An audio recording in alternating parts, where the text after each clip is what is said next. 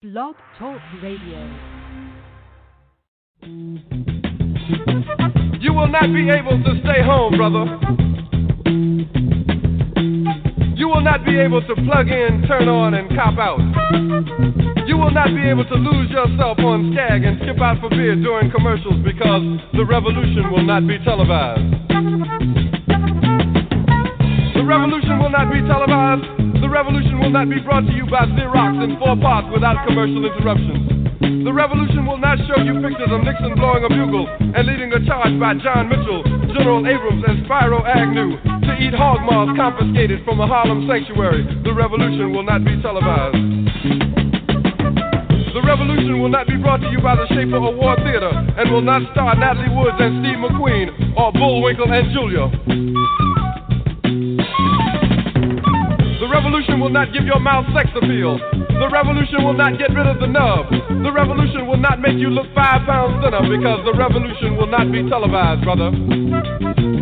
There will be no pictures of you and Willie Mae pushing that shopping cart down the block on the dead run or trying to slide that color TV into a stolen ambulance. NBC will not be able to predict the winner at 8:32 on report from 29 districts. The revolution will not be televised. There will be no pictures of pigs shooting down brothers on the instant replay. There will be no pictures of pigs shooting down brothers on the instant replay. There will be no pictures of Whitney Young being run out of Harlem on a rail with a brand new process. There will be no slow motion or still life of Roy Wilkins strolling through Watts in a red, black, and green liberation jumpsuit that he has been saving for just the proper occasion. Green Acres, Beverly Hillbillies, and Hooterville Junction will no longer be so damn relevant, and women will not care if Dick finally got down with Jane on Search for Tomorrow, because black people will be in the street looking for a brighter day. The revolution will not be televised. There will be no highlights on the 11 o'clock news and no pictures of Harry armed women liberationists and Jackie Onassis blowing her nose. The theme song will not be written by Jim Webb or Francis Scott Keys, nor sung by Glen Campbell, Tom Jones, Johnny Cash, Engelbert Humperdinck, or The Rare Earth. The revolution will not be televised. The revolution will not be right back after a message about a white tornado, white lightning, or white people. You will not have to worry about a dove in your bedroom, the tiger in your tank, or the giant in your toilet bowl. The revolution will not go better with coke. The revolution will not fight germs that may cause bad breath. The revolution will put you in the driver's seat. The revolution will not be televised, will not be televised, will not be televised, will not be televised. The revolution will be no rerun, brothers. The revolution will be live.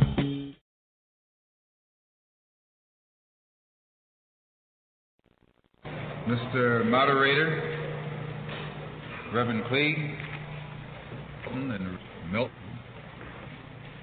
brothers and sisters, and friends, and I see some enemies.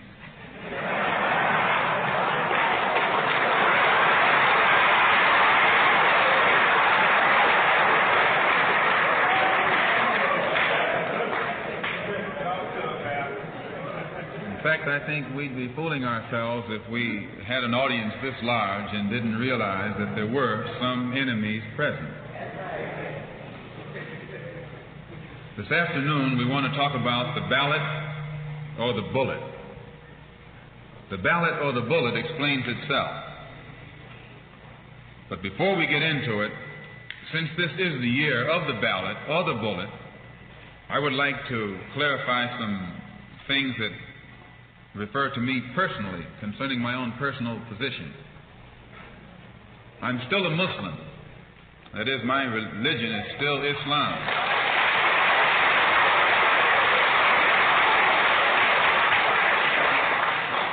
My religion is still Islam. I still credit Mr. Muhammad for what I know and what I am. He's the one who opened my eyes. And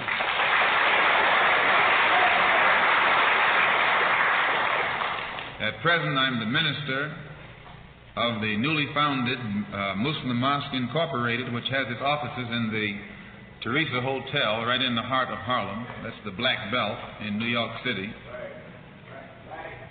And when we realize that Adam Clayton Powell is a Christian minister, he's the he has Abyssinia Baptist Church, but at the same time he's more famous for his political struggling. And Dr. King is a Christian minister, in Atlanta, from Atlanta, Georgia, or in Atlanta, Georgia, but he's become more famous for being involved in the civil rights struggle. There's another in New York, Reverend Galamison. I don't know if you've heard of him out here. He's a Christian minister from Brooklyn, but has become famous for his fight against the segregated school system in Brooklyn. Reverend Cleage, right here, is a Christian minister here in Detroit. He's the head of the Freedom Now Party. All of these are Christian ministers.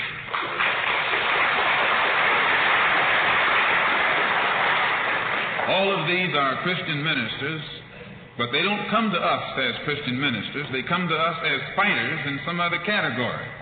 I'm a Muslim minister. The same as they are Christian ministers, I'm a Muslim minister. And I don't believe in fighting today in any one front, but on all fronts.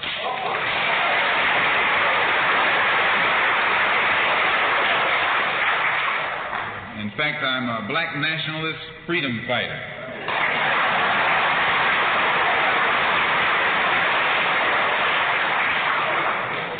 Islam is my religion, but I believe my religion is my personal business.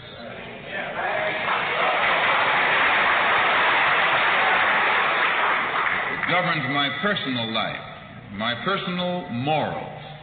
And my religious philosophy is personal between me and the God in whom I believe. Just as the religious philosophy of these others is between them and the God in whom they believe. And this is best this way. Were we to come out here discussing religion, we'd have too many differences from the outstart, and we could never get together. So today, though Islam is my religious philosophy, my political, economic, and social philosophy is black nationalism. You and I. As I say, if we bring up religion, we'll have differences, we'll have arguments, we'll never be able to get together. But if we keep our religion at home, keep our religion in the closet, keep our religion between ourselves and our God, but when we come out here, we have a fight that's common to all of us against the enemy who is common to all of us.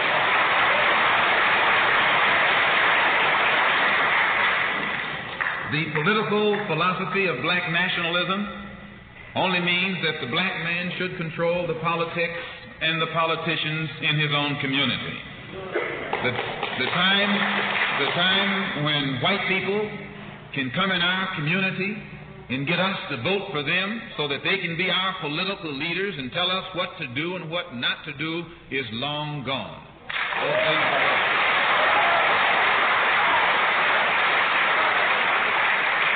By the same token, the time when that same white man, knowing that your eyes are too far open, can send another Negro into the community, get you and me to support him so he can use him to lead us astray, those days are long gone.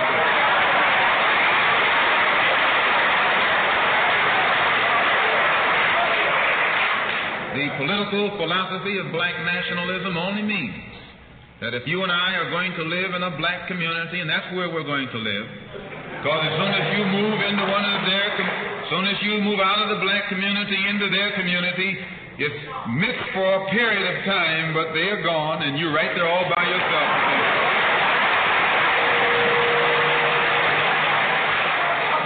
We must, we must understand the politics of our community, and we must know what politics is supposed to produce.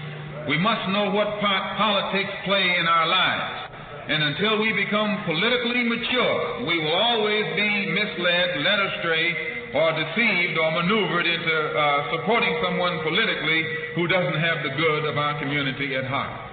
So the political philosophy of black nationalism only means that we will have to carry on a program, a political program of re-education to open our people's eyes, make us become more politically conscious, politically mature.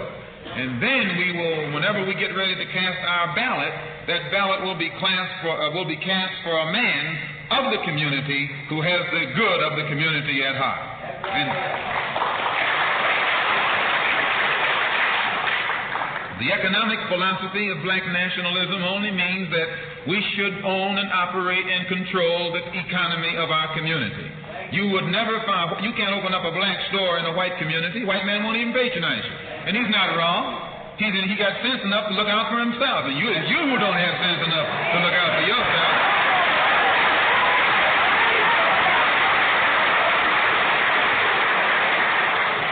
The white man, the white man is too intelligent to let someone else come and gain control of the economy of his community.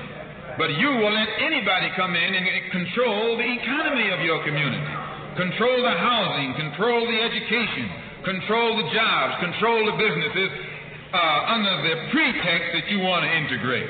No, you're out of your mind.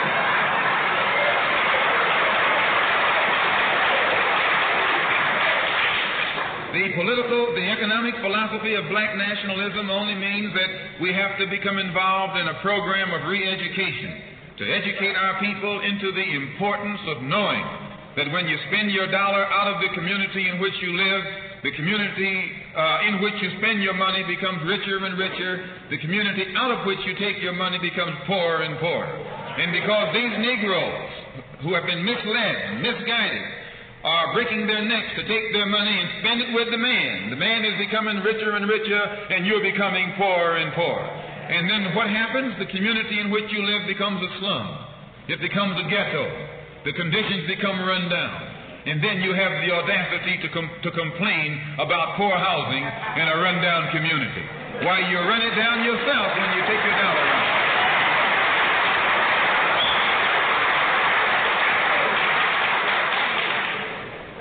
And you and I are in a double trap because not only do we lose by taking our money someplace else and spending it, when we try and spend it in our own community, we're trapped because we haven't had sense enough to set up stores and control the businesses of our community. The man who's controlling the stores in our community is a man who doesn't look like we do. He's a man who doesn't even live in the community. So you and I, even when we try and spend our money in the block where we live or the area where we live, we're spending it with a man who, when the sun goes down, takes that basket full of money in another part of the town.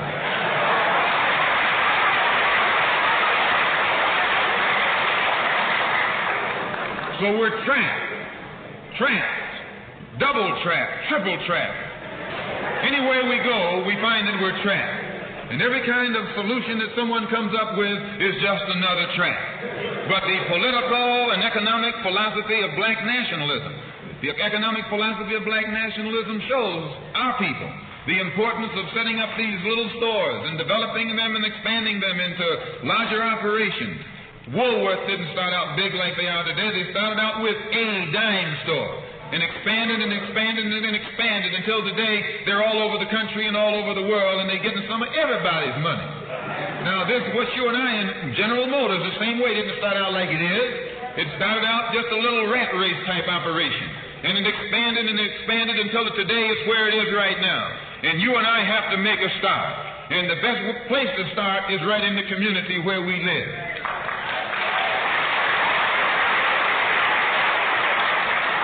So our people not only have to be uh, re-educated to the importance of supporting black business, but the black man himself has to be uh, made aware of the importance of going into business. And once you and I go into business, we own and operate at least the businesses in our community. What we will be doing is developing a situation wherein we will actually be able to create employment for the people in the community. And once you can create some, employment in the community where you live, it will eliminate the necessity of you and me having to act ignorantly and disgracefully, boycotting and picketing some cracker someplace else, trying to beg him for a job.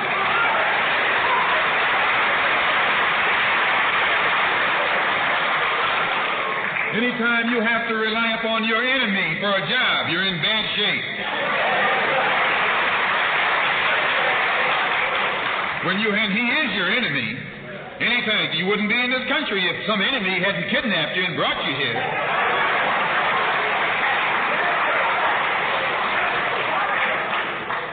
On the other hand, some of you think you came here on the Mayflower.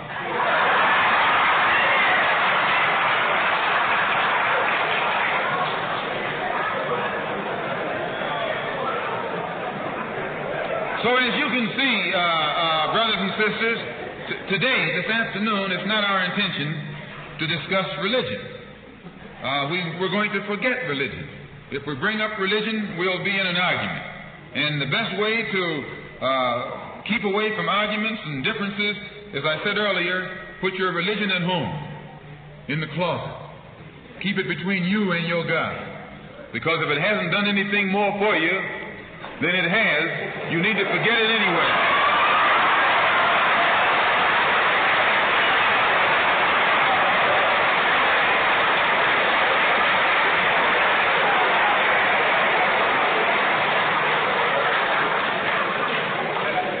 Whether you are whether you are a Christian or a Muslim or a nationalist, we all have the same problem.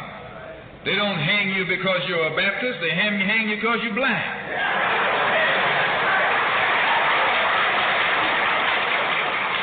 They don't attack me because I'm a Muslim, they attack me because I'm black. They attack all of us for the same reason. All of us catch hell from the same enemy. We're all in the same bag in the same boat. We suffer political oppression, economic exploitation, and social degradation. All of them from the same enemy. The government has failed us. You can't deny that.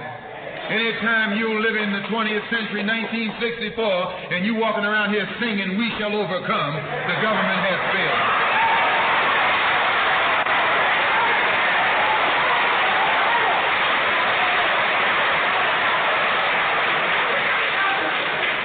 This is part of what's wrong with you. You do too much singing.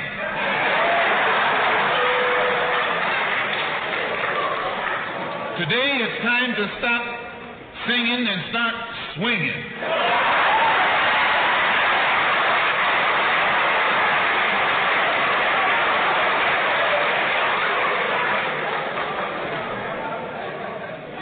You can't sing up on freedom, but you can swing up on some freedom.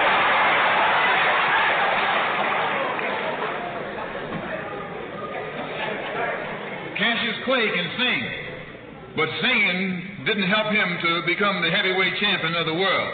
Swinging helped him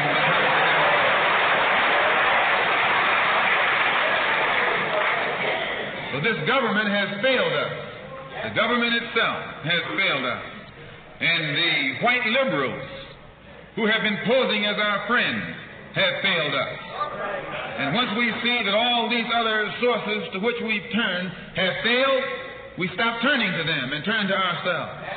We need a self-help program, a do it, a do it yourself philosophy, a do it right now philosophy. Uh, it's already too late philosophy. This is what you and I need to get with. And the only time, the only way we're going to uh, solve our problem is with a self-help program. Before we can get a self help program started, we have to have a self help philosophy. Black nationalism is a self help philosophy. What's so good about it, you can stay right in the church where you are and still take black nationalism as your philosophy. You can stay in any kind of civic organization that you belong to and still take black nationalism as your philosophy.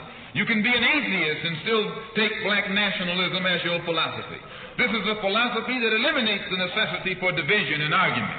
Because if you're black, you should be thinking black. And if you're black and you're not thinking black at this late date, well, I'm sorry for you.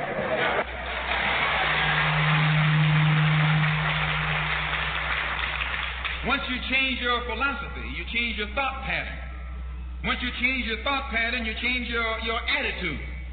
Once you change your attitude, it changes your behavior pattern. And then you go on into some action. As long as you got a sit down philosophy, you'll have a sit down thought pattern. And as long as you think that old sit down thought, you'll be uh, in some kind of sit down action. They'll have you sitting in everywhere. It's not so good to refer to what you're going to do as a sit in. That right there castrates you. Right there it brings you down. What, what goes with it? What think of the image of a someone sitting? An old woman can sit. An old man can sit. A chump can sit. A coward can sit. Anything can sit. Well, you and I have been sitting long enough, and it's time today for us to start doing some standing and some fighting to back that up.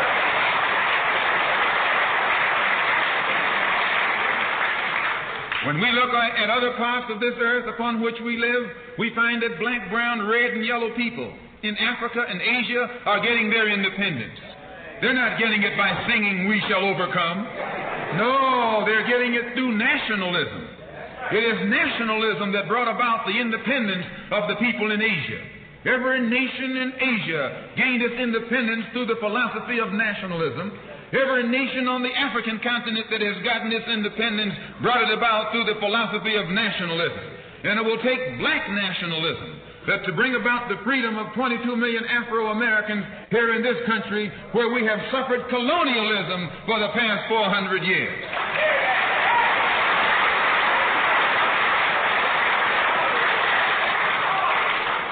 America is just as much a colonial power as England ever was. America is just as much a colonial power as France ever was. In fact, America is more so a colonial power than they because she's a hypocritical colonial power behind it.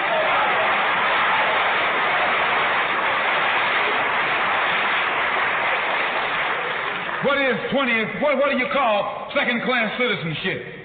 Why, that's colonization. Second class citizenship is nothing but 20th century slavery. How are you going to tell me you're a second class citizen? They don't have second class citizenship in any other government on this earth. They just have slaves and people who are free. Well, this country is a hypocrite. They try and make you think they set you free by calling you a second class citizen. No, you're nothing but a 20th century slave.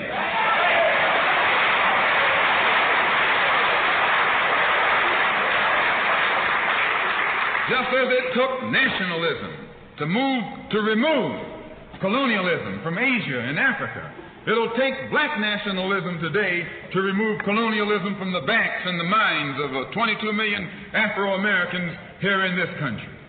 And 1964 looks like it might be the year of the ballot or the bullet.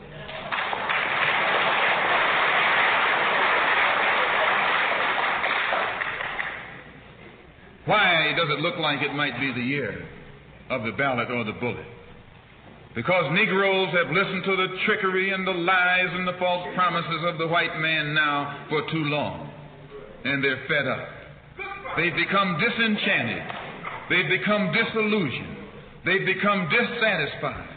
And all of this has built up frustrations in the black community that makes the black community throughout America today more explosive than all of the atomic bombs the Russians can ever invent.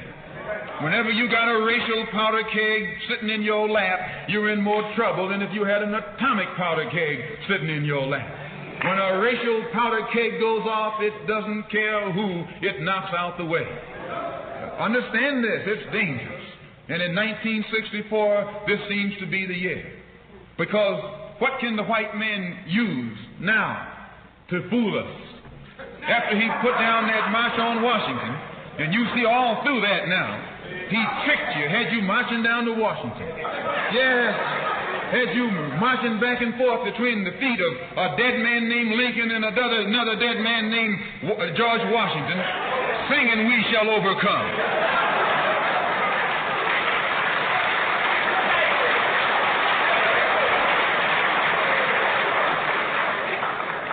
He made a chump out of you. He made a fool out of you. He made you think you were going somewhere and you end up going nowhere but between Lincoln and Washington. So today our people are disillusioned. They've become disenchanted. They've become dissatisfied. And in their frustrations, they want action. And in 1964, you'll see this young black man, this new generation. So today, our people are disillusioned. They've become disenchanted. They've become dissatisfied. And in their frustrations, they want action.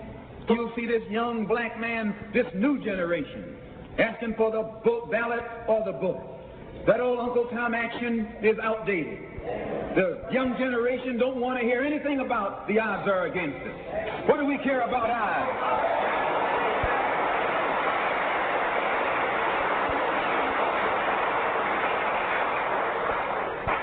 When this country here was first being founded, there were 13 colonies.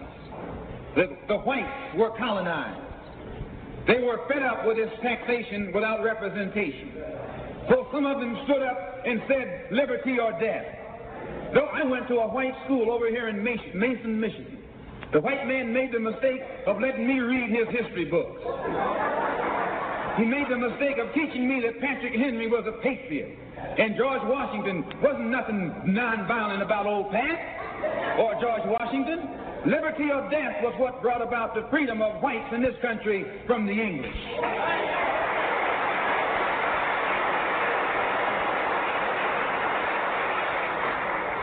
They didn't care about the arts. Why, they faced the wrath of the entire British Empire. And in those days, they used to say that the British Empire was so vast and so powerful when the sun, the sun would never set on it. This is how big it was. Yet these 13 little scrawny states, tired of taxation without representation, tired of being exploited and, and oppressed and degraded, told that big British Empire, liberty or death. And here you have 22 million Afro-Americans, black people today, catching more hell than Patrick Henry ever saw.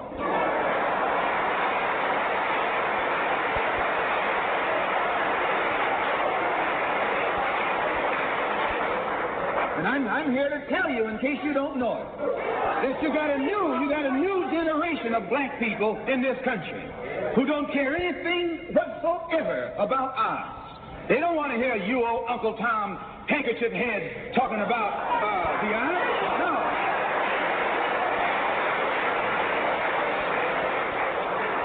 This is a new generation. If they're going to draft these young black men and send them over to Korea or South Vietnam to face 800 million Chinese.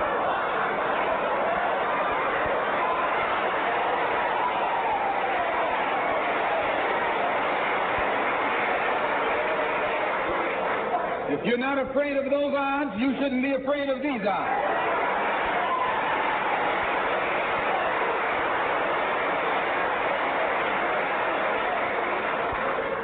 Why is America, why does this loom to be such an explosive political year? Because this is the year of politics. This is the year when all of the white politicians are going to come into the Negro community. You never see them until election time. You can't blame them until election time. They're going to come in with false promises. And as they make these false promises, they're going to feed our frustrations. And this will only serve to make matters worse. I'm no politician. I'm not even a student of politics. I'm not a Republican, nor a Democrat, nor an American, and got sense enough to know it.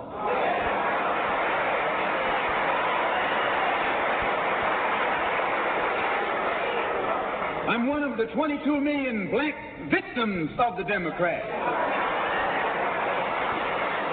one of the 22 million black victims of the Republicans, and one of the 22 million black victims of Americanism.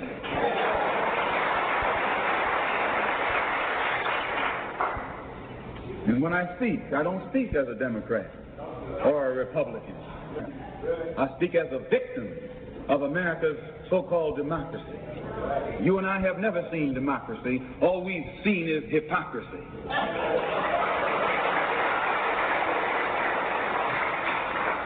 When we open our eyes today and look around America, we see America not through the eyes of someone who has, who has enjoyed the fruits of Americanism. We see America through the eyes of someone who has been the victim of Americanism. We don't see any American dream. We've experienced only the American nightmare. We haven't benefited from America's democracy. We've only suffered from America's hypocrisy. And the generation that's coming up now can see it and are not afraid to say it. If, if you go to jail, so what? If you're black, you were born in jail.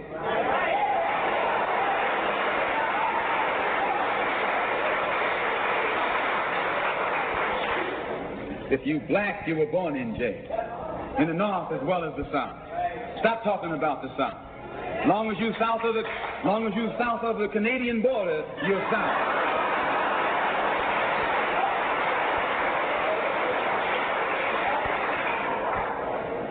Don't call Governor Wallace a Dixie governor. Romney is a Dixie governor.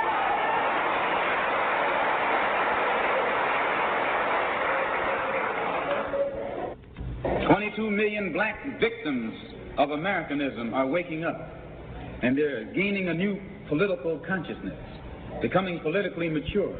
And as they become, uh, develop this political maturity, they're able to see the recent trends in these uh, political elections. They see that the whites are so evenly divided that every time they vote, uh, the race is so close they have to go back and count the votes all over again. And that, that, which means that any block, any minority that has a block of votes that stick together is in a strategic position. Either way you go, that's who gets it. You're, you're in a position to determine who go to the White House and who stay in the doghouse. You're the one who has that power. You can keep Johnson in Washington, D.C., or you can send him back to his Texas cotton patch. You're the one who sent Kennedy to Washington. You're the one who put the present Democratic administration in Washington, D.C. The whites were evenly divided. It was the fact that you threw 80% of your votes behind the Democrats that put the Democrats in the White House. The, when you see this, you can see that the Negro vote is the key factor. And despite the fact that you are in a position to, to be the determining factor, what do you get out of it? The Democrats have been in Washington, D.C. only because of the Negro vote. They've been down there four years. And all other legislation they wanted to bring up, they brought it up and gotten it out of the way, and now they bring up you. And now they bring up you. You put them first, and they put you last. Because you're a chump.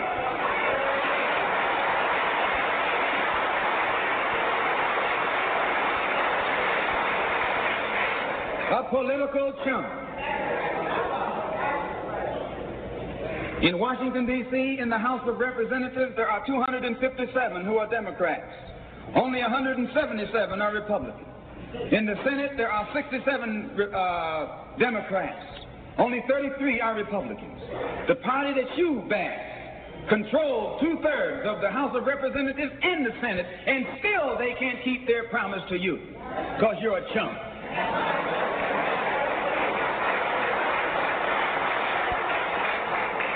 Anytime you throw your weight behind a political party that controls two thirds of the government and that party can't keep the promise that it made to you during election time and you're dumb enough to walk around continuing to identify yourself with that party, you're not only a chump, but you're a traitor to your race.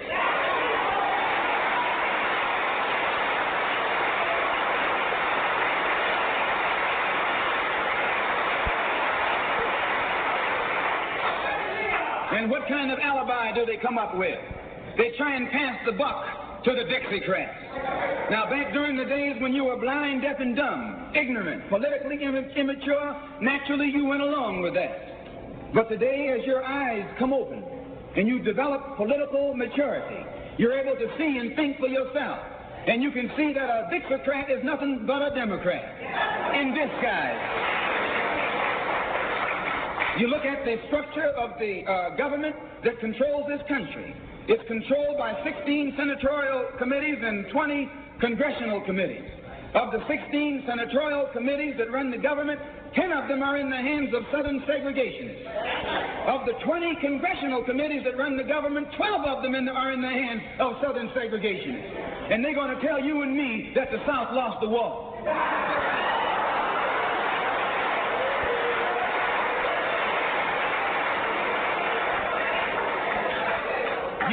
today have, are in the hands of a government of segregationists, racists, white supremacists, who belong to the Democratic Party but disguise themselves as Dixiecrats. A Dixiecrat is nothing but a Democrat.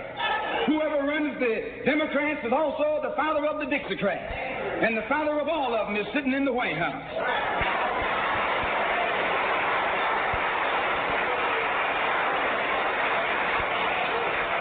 say, and I say it again, you got a president who's nothing but a southern segregationist.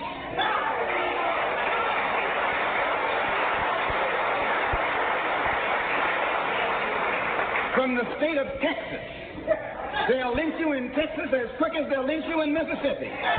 Only in in Texas, they lynch you with a Texas accent. In Mississippi, they lynch you with a Mississippi accent. And the first thing the cracker does when he comes in power, he takes all the Negro leaders and invites them for coffee to show that he's all right. And those Uncle Toms can't pass up the coffee.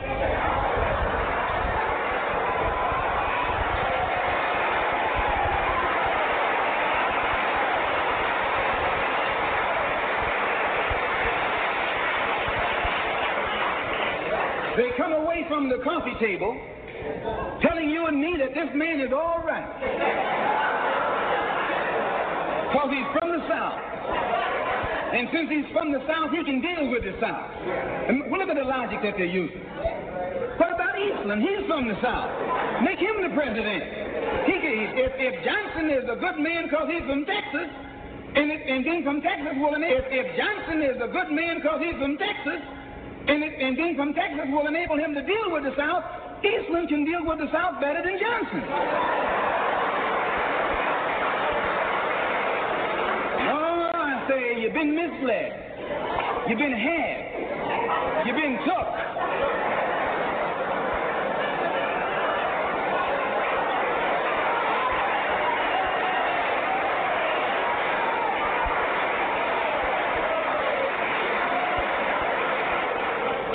in Washington a couple of weeks ago while the senators were filibustering.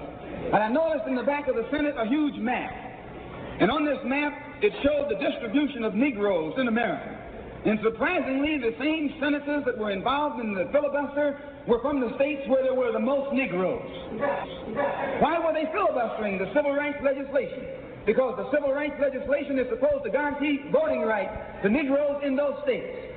And those senators from those states know that if the Negroes in those states can vote, those senators are down the drain.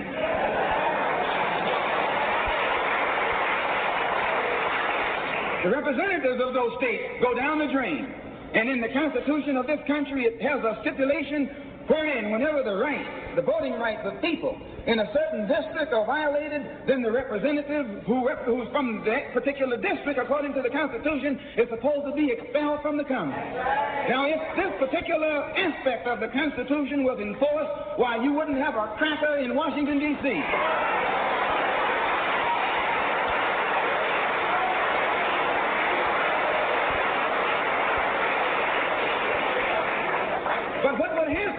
When you expel the Dixiecrat? You're expelling the Democrat. When you destroy the power of the Dixiecrat, you're destroying the power power of the Democratic Party.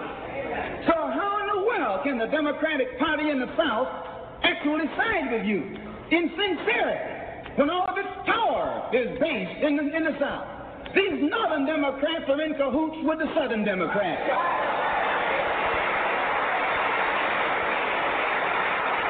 They're playing a giant con game, a political con game. You know how it goes. One of, one of them comes to you and make believe he's for you. And he's in cahoots with the other one that's not for you. Why? Because neither one of them is for you. But they got to make you go with one of them or the other. So this is a con game. And this is what they've been doing with you and me all these years. First thing Johnson got off the plane when he became president, he asked, Where's Dickie? You know who Dickie is? Dickie is old Southern cracker Richard, Richard Russell. Yes. Lyndon B. Johnson's best friend is the one who is ahead, who's heading the forces that are filibustering civil rights legislation. You tell me how in the hell is he going to be Johnson's best friend?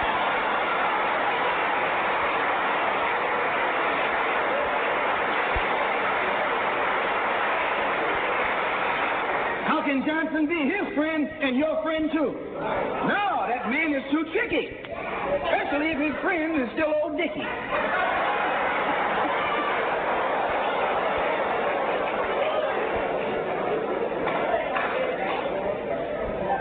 Whenever the Negroes keep the Democrats in power, they're keeping the Dixiecrats in power. This is true. A vote for a Democrat is nothing but a vote for a Dixiecrat. I know you don't like me saying that, but I, I'm the kind of person who come here to say what you like. I'm going to tell you the truth whether you like it or not.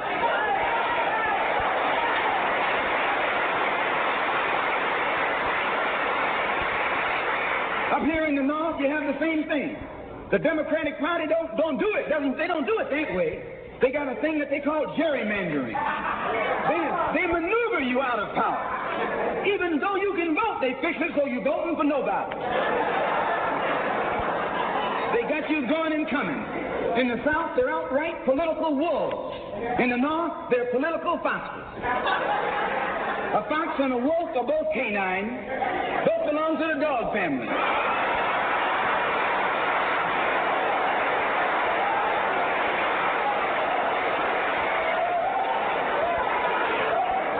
Now, you take your choice. You're going to choose a northern dog or a southern dog.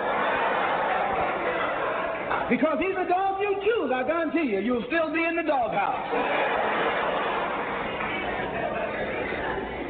This is why I say it's the ballot or the bullet. It's liberty or death. It's freedom for everybody or freedom for nobody.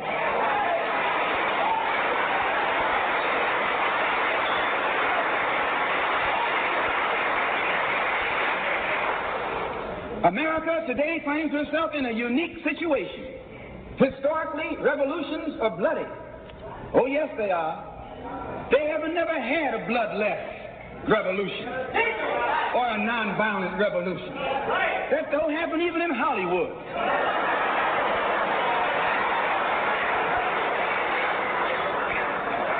You don't have a revolution in which you love your enemy.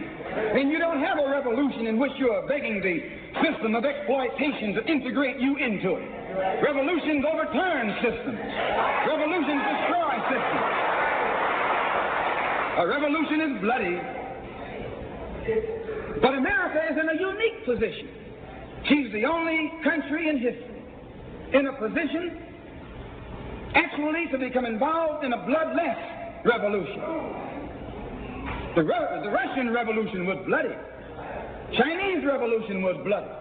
French Revolution was bloody. Cuban Revolution was bloody. And there was nothing more bloody than the American Revolution. But today, this country can become involved in a revolution that won't take bloodshed. All she's got to do is give the black man in this country everything that's doing. Everything.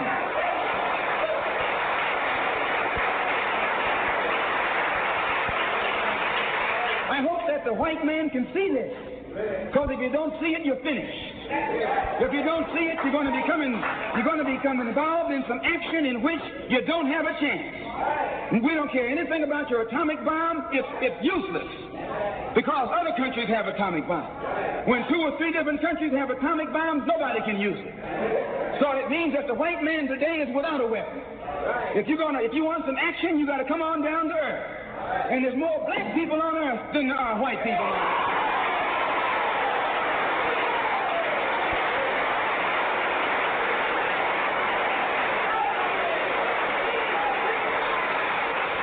I only got a couple more minutes. The white man can never win another war on the ground. His days of war victory, his great, his days of ground victory are over. Can I prove it? Yes. Take all the action that's going on on this earth right now that he's involved in. Tell me where he's winning. Nowhere. Why, some rice farmers, some rice farmers, some rice eaters ran him out of Korea. Yes, they ran him out of Korea.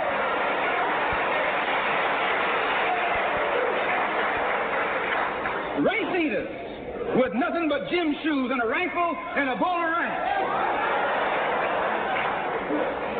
Took him and his tanks and his napalm and all that other action he's supposed to have and ran him across the Yalu. Why? Because the day that he can win on the ground is past. Up in uh, French Indochina, those little peasants, rice growers, took on the might of the French army and ran all the Frenchmen. You remember Bien Phu?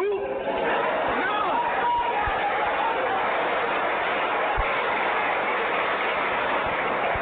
The same thing happened in Algeria, in Africa. They didn't have anything but a rifle. The French had all these highly mechanized instruments of warfare. But they put some guerrilla action on. And a, and, a, and a white man can't fight a guerrilla warfare. Guerrilla action takes heart, takes nerve, and he doesn't have that.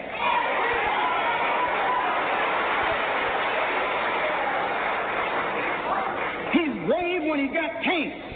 He's brave when he's got planes. He's brave when he's got bombs. He's brave when he got a whole lot of company along with him. But you take that little man from Africa and Asia, turn him loose in the woods with a blade.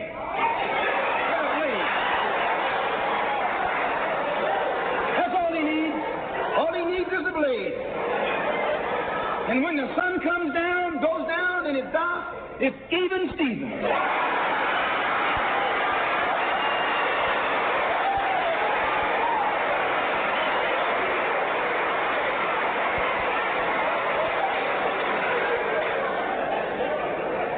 So it's the it's the ballot or the bullet. Today our people can see that we're faced with a government conspiracy. This government has failed us. The senators who are filibustering concerning your and my rights, that's the government. Don't say it's southern senators, this is the government. This is a government filibuster. It's not a segregationist filibuster. It's a government filibuster. Any kind of activity that takes place on the floor of the Congress or the Senate, that's the government. Any kind of dilly-dallying, that's the government. Any kind of pussyfooting, that's the government. Any kind of act that's designed to delay or deprive you and me right now of getting full rights, that's the government that's responsible. And anytime you find the government involved in a conspiracy to violate the citizenship or the civil rights of a people, then you are wasting your time going to that government expecting redress. Instead, you have to take that government to the world court and accuse it of genocide and all of the other crimes that it is guilty of today.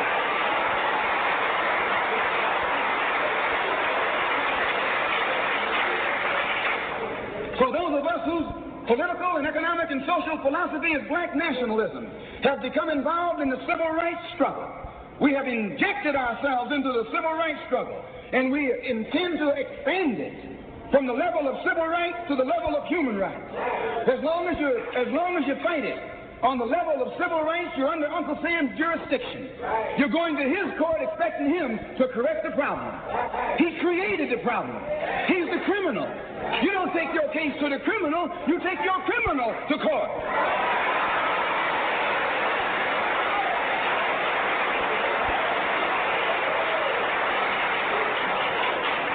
When the government of South Africa began to trample upon the human rights of the people of South Africa, they were taken to the UN. When the government of Portugal began to trample upon the, the rights of our brothers and sisters in Angola, it was taken before the UN. Why, even the white man took the Hungarian question to the UN, and just this week, Chief Justice Goldberg was crying over uh, three million Jews in Russia about their human rights, charging Russia with violating the UN Charter because of its uh, mistreatment of the human rights of Jews in Russia. Now, you tell me how can the plight of everybody on this earth reach the halls of the United Nations and you have 22 million Afro Americans whose churches are being bombed, whose little girls are being murdered, whose, whose leaders are being shot down in broad daylight? Now, you tell me why the leaders of have never taken it before the United Nations.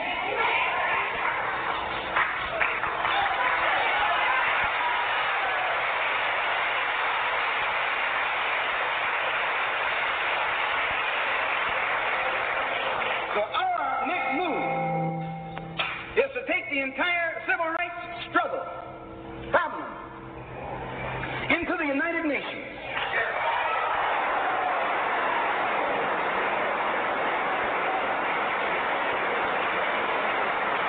And let the see that Uncle Sam is guilty of violating the human rights of 22 million Afro and still has the audacity or the nerve to stand up and represent himself as the leader of the free world.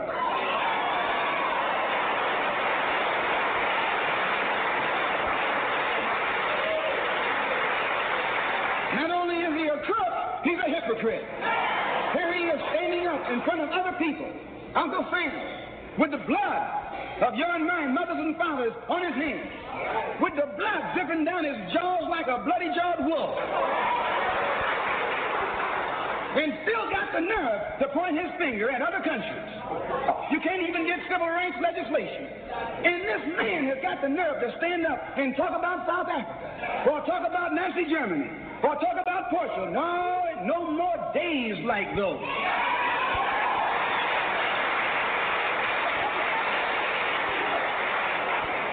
So I, I say in my conclusion, the only way we're going to solve it, we got to unite in unity and harmony. And black nationalism is the key. How are we going to uh, overcome the tendency to be at each other's throats that always exists in our neighborhood? And the reason this tendency exists, the uh, strategy of the white man has always been divide and conquer. He keeps us divided in order to conquer us. He tells you I'm for separation and you for integration and keep us fighting with each other. No, I'm not for separation and you're not for integration. What you and I are for is freedom.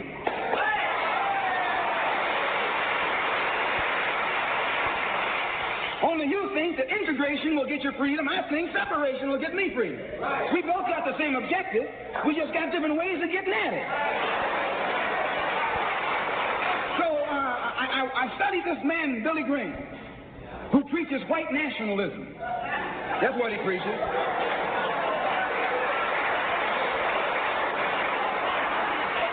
I say that's what he preaches. The whole church structure in this country is white nationalism. You go inside a white church, that's what they're preaching, white nationalism. They got Jesus white, Mary white, God white, everybody white. That's white nationalism.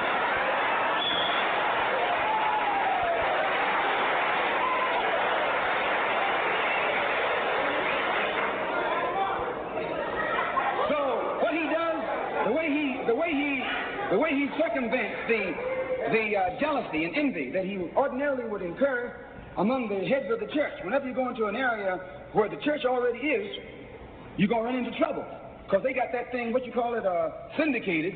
They got a syndicate, just like the racketeers have. I'm going to say what's on my mind, because the church has already, the preachers already proved to you that they got a syndicate.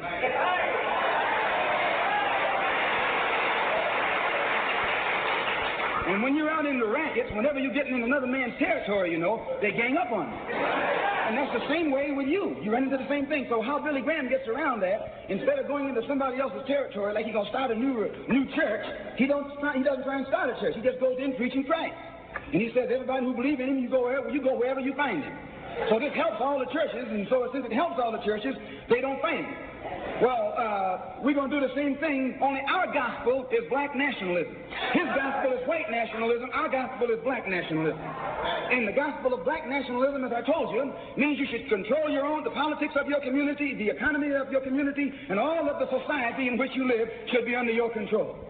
And, when, and, and once you uh, the, the, uh, feel that this philosophy will solve your problem, go join any church where that's preached. Don't join a church where white nationalism is preached. Now you can go to a Negro church and exposed to white nationalism. So when you are when you walk in a Negro church and a white Mary and some white angels, that Negro church is preaching white nationalism.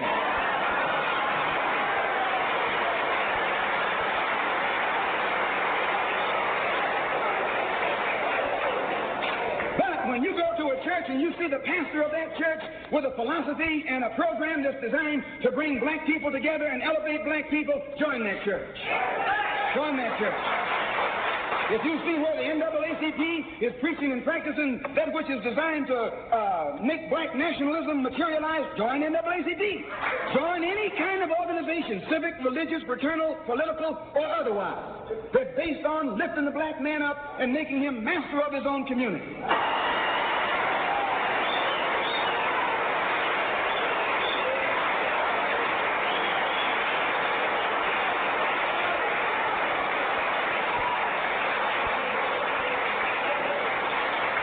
It'll be, it'll be the, the ballot, or it'll be the vote.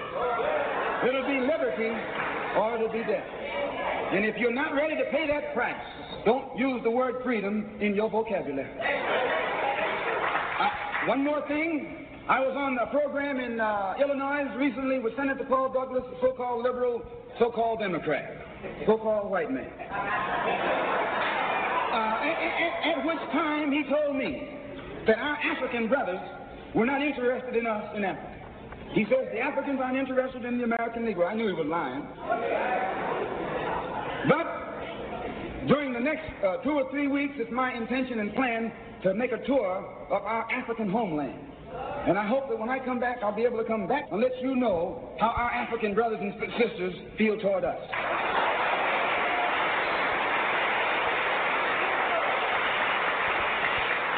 And I know before I go there that they love us. We're one.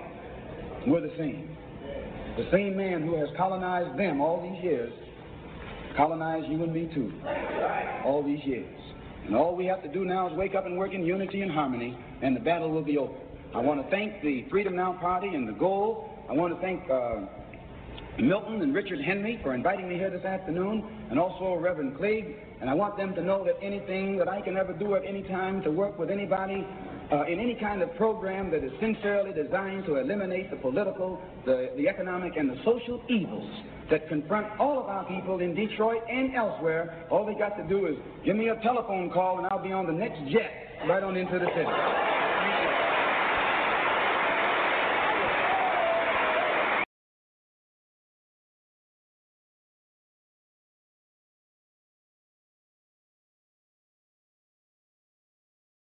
He has not blinked.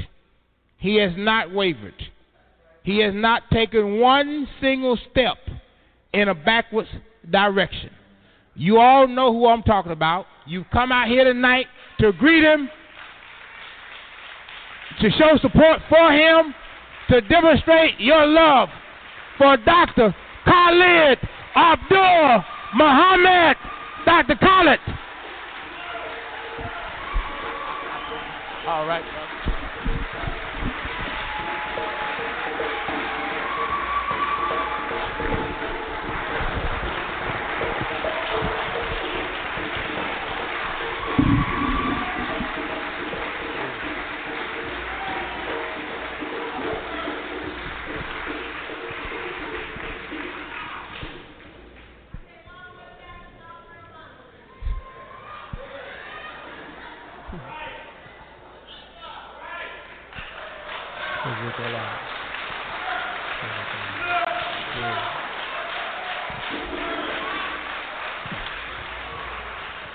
In the name of Allah, the Beneficent, the Merciful,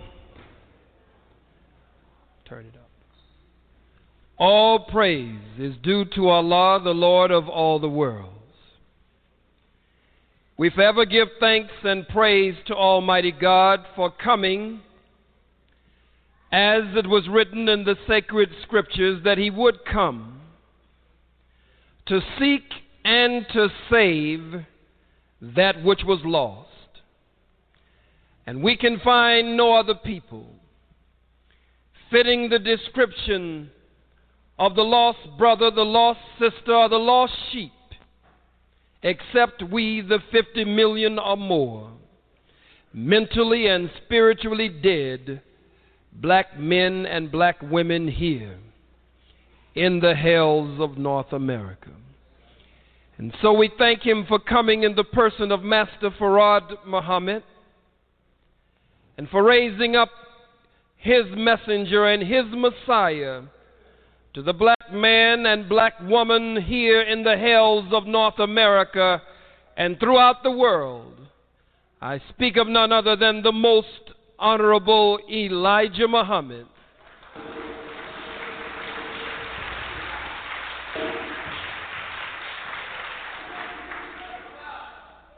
And in the name of the man who is my spiritual father, who is my teacher,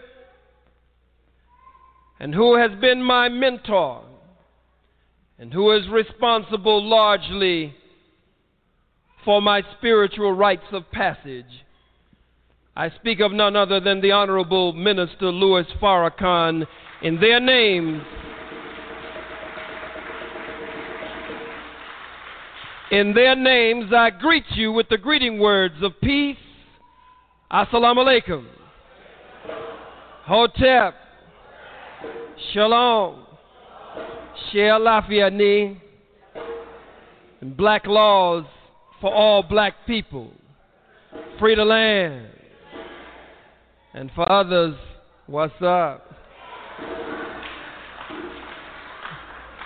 It is indeed my honor to be black again at this great forum of the United African Movement, spearheaded by the dynamic and divine leadership of one who is tireless and relentless in our midst, and one who is well acquainted with controversy, well acquainted with adversity, well acquainted with injustice, well acquainted with the oppression and the attempted repression of the enemy, but one who will not bow down and will not be bought.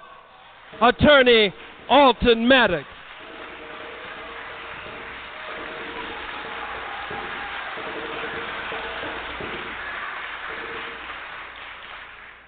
My subject this evening, I will cover many topics under this subject, but with us standing on the threshold of the national election. It was 30 years ago that Minister Malcolm X, the great and dynamic national spokesman for the most honorable Elijah Muhammad, in his message to the grassroots, he spoke to the grassroots of our people. And tonight I want to speak to the grassroots, to those who are in the dirt, those who are in the muck and the mire and the mud of the white man's world. Thirty years ago, Malcolm said it was a case of the chickens coming home to roost.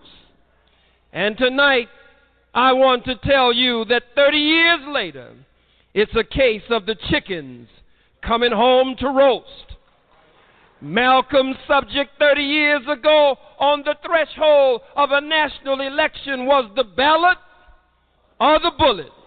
And my subject 30 years later on the threshold of a national election is the bullet or the bullet. That's my subject here tonight. The bullet or the bullet. You don't have no other choice. Some of you are waiting around. You were glued to the television screen watching these two no good crackers debate just a few nights ago. And you are trying to make up your mind which peck of wood you're going to vote for. This is the year of the bullet or the bullet. You don't have no choice. One cracker named Bill Clinton, nicknamed Slick Willie would you buy a used car from a cracker named Slick Willie? An adulterer. Huh? Doesn't even live up to the standards of his own nation. A draft dodger. A dopehead. A cracker who gets high and then wants to fool you and hoodwink you and tell you, I didn't inhale. a dope head, an adulterer, and one who doesn't even follow the standards of his own people, a draft dodger. Slick Willie lied to you four years ago, still lying to you four years later. And another cracker, an old wrinkled, crippled, crazy cracker cracker with a funny hand, shaking people's hand with his left hand.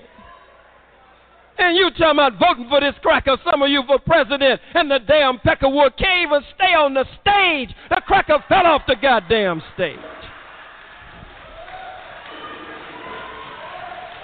Fell out in fell out in the audience.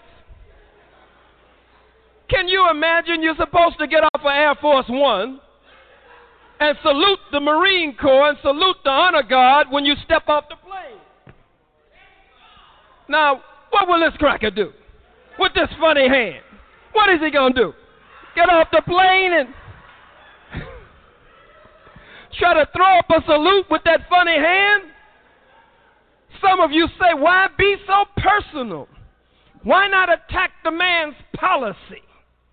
Why not attack the platform that the man stands on? Don't deal with the man's personal life. Don't deal with him.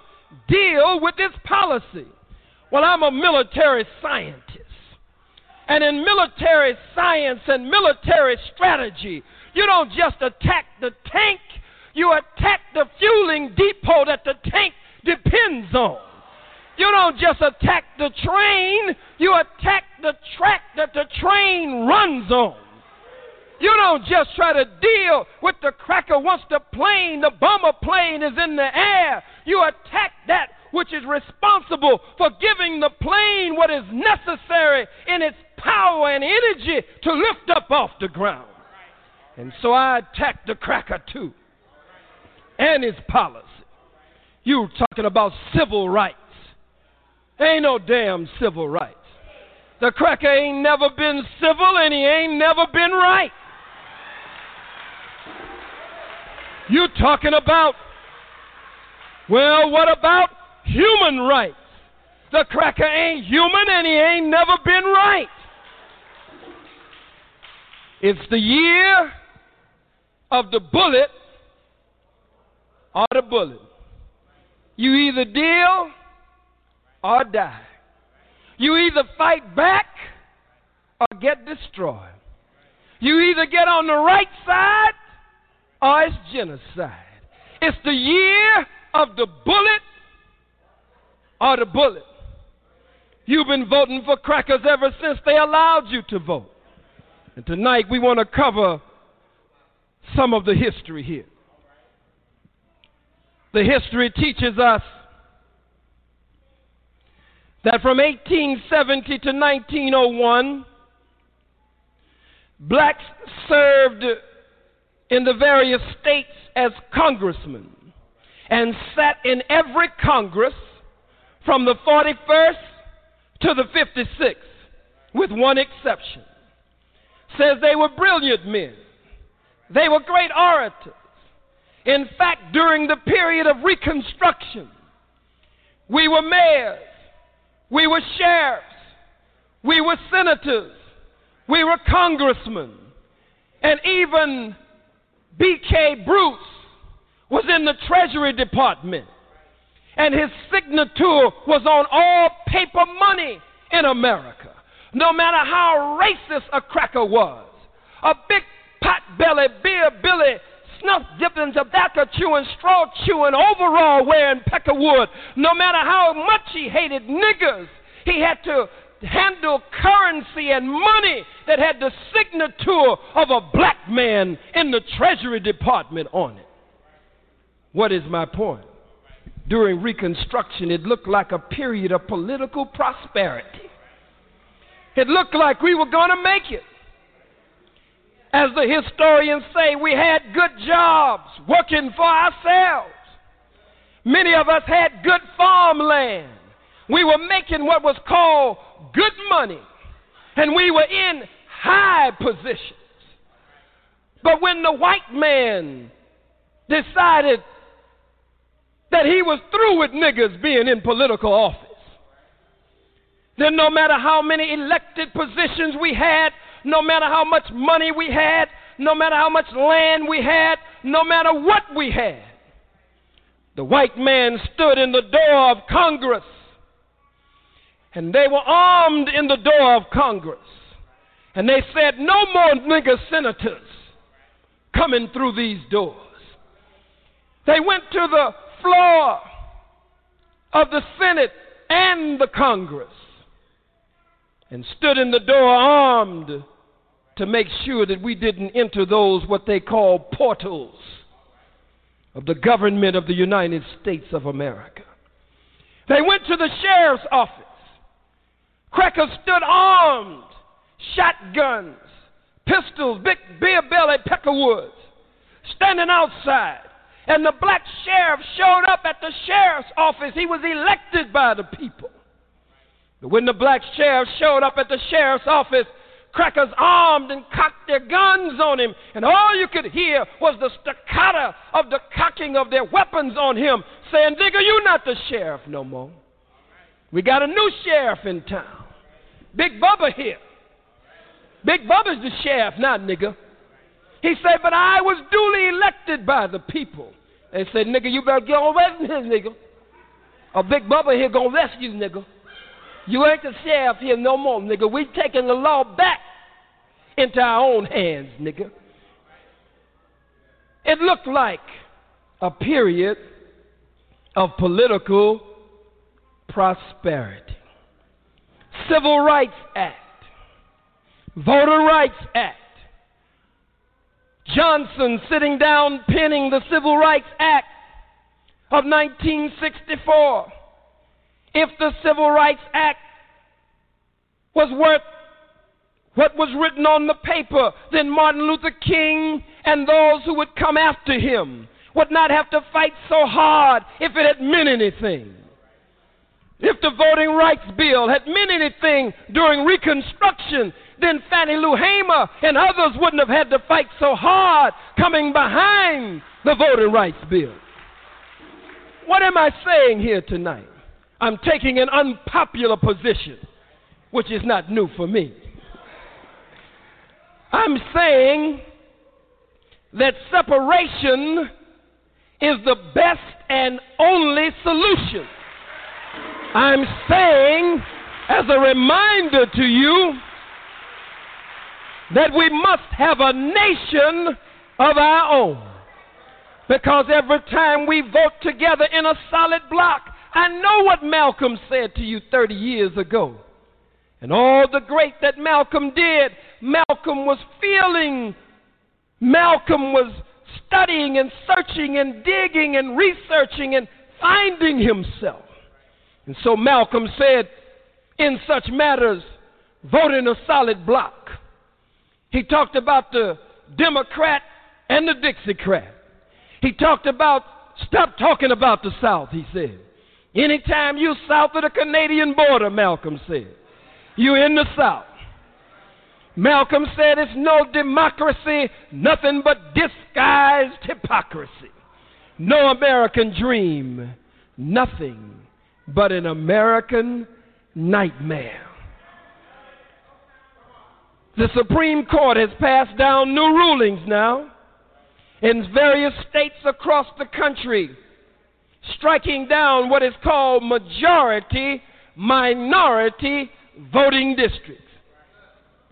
Striking down majority minority voting districts. What does that mean? It means a district that has a great population of black people who have gone out and registered to vote and who believe that they have real power because they've registered to vote. Let me stop for a minute. I am proud to say, I am proud to say that I am not registered to vote. I have never voted. And when a strong black candidate comes along, and I'm going to talk about that a little bit tonight. A black candidate who is not afraid of the white man. A black candidate who comes in the mold of Adam Clayton Powell Jr. A black candidate who has sat at the feet of Adam Clayton Powell Jr. If a bold black candidate comes along, then the most honorable Elijah Muhammad says such candidates should have the total backing of the black nation. That all of us should get behind such a candidate as that. But to get behind some glorified shower curtains and pull a lever for one cracker over another cracker, another Pinocchio eared cracker named Perot. Here's a cracker that has lied so much his nose won't grow, his damn ears grow.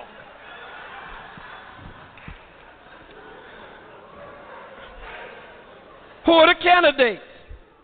Satan, the devil, Lucifer, and with Buchanan running, Buchanan, that's who he is.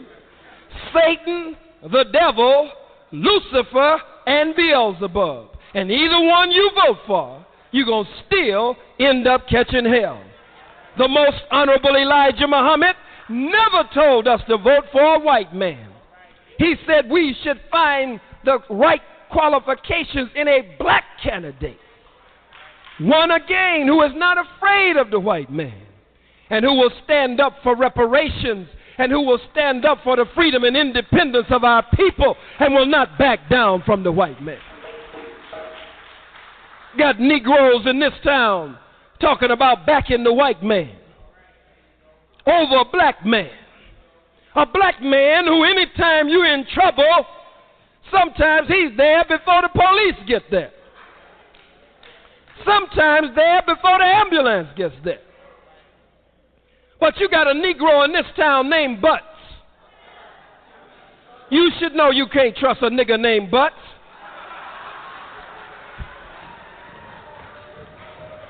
How you gonna trust a nigga named Butts?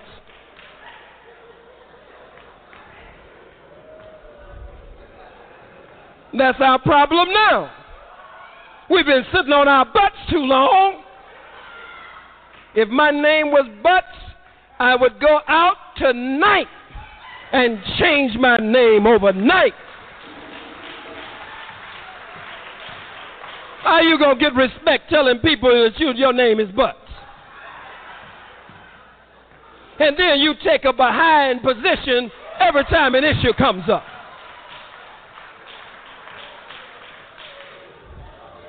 Negro ran out and attacked the rappers. Let me put the political, the bullet, or the bullet on hold for a moment. Went out and attacked the rappers. He didn't know Tupac Shakur. You don't know Snoop Doggy Dogg. You don't know Biggie Smalls. You don't know Sean Puffy Combs. You don't know them butts. While you sitting on your butt afraid to come into the community and deal with the grassroots of your people, a whole generation has come up around you. Let's talk about the rappers for a minute. Can we talk about the rappers for a moment?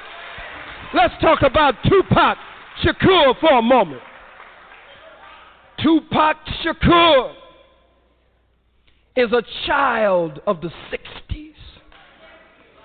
Tupac Shakur born out of the spirit of the revolution of the 60s. Tupac Shakur. Fire in his bones. Huh? Boldness and rebellion in his blood. Born from his beautiful, bold Black Panther mama, Afeni sitting in the jail cell, a revolutionary woman carrying the fruit of life, mocking the child in her womb, mocking the child with rebellion, mocking the child with insurrection, mocking the child with a spirit to not go along with what's been going on.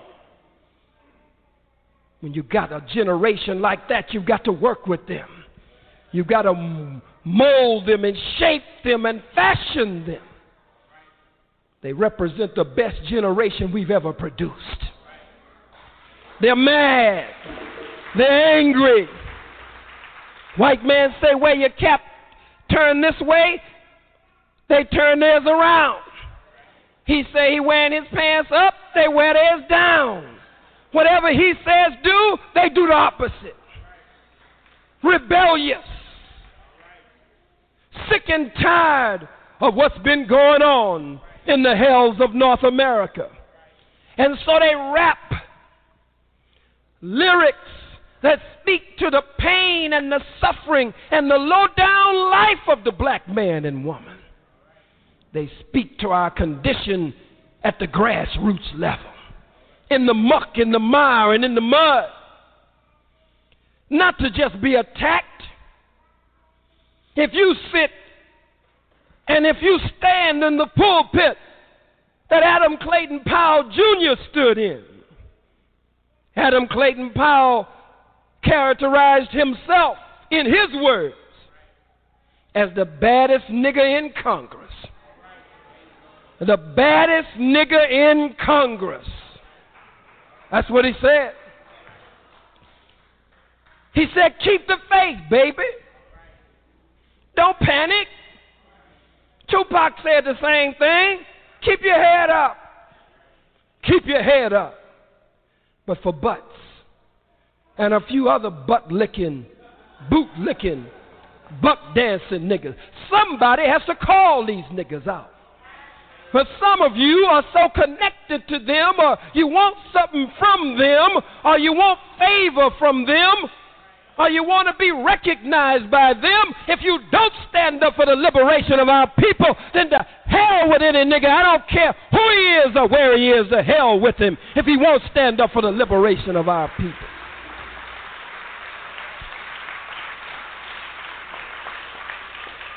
If we touch the hearts and minds of the rappers, they could create a revolution overnight. Overnight literally overnight. But to attack them and put them down, talking about the language that they use, when you're acting like what they're talking about. But to the youth who are under the sound of my voice, you too have a responsibility. You do have a responsibility to wake up clean up, and stand up.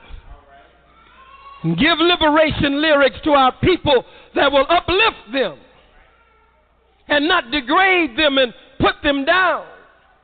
Because if we follow the same filth of the white man's world, then our world will go down under the weight of filth and corruption the same way the white man's world is going down. And so, to our young brothers and sisters don't try to pattern your life. You're criticizing the butts and the other toms. But at the same time, you're trying to be like the Italian gangsters. You gangster rap. You dress like Al Capone. You dress like some other cracker, some Jew gangster, some Italian gangster. You're not a gangster. You are the very people of God.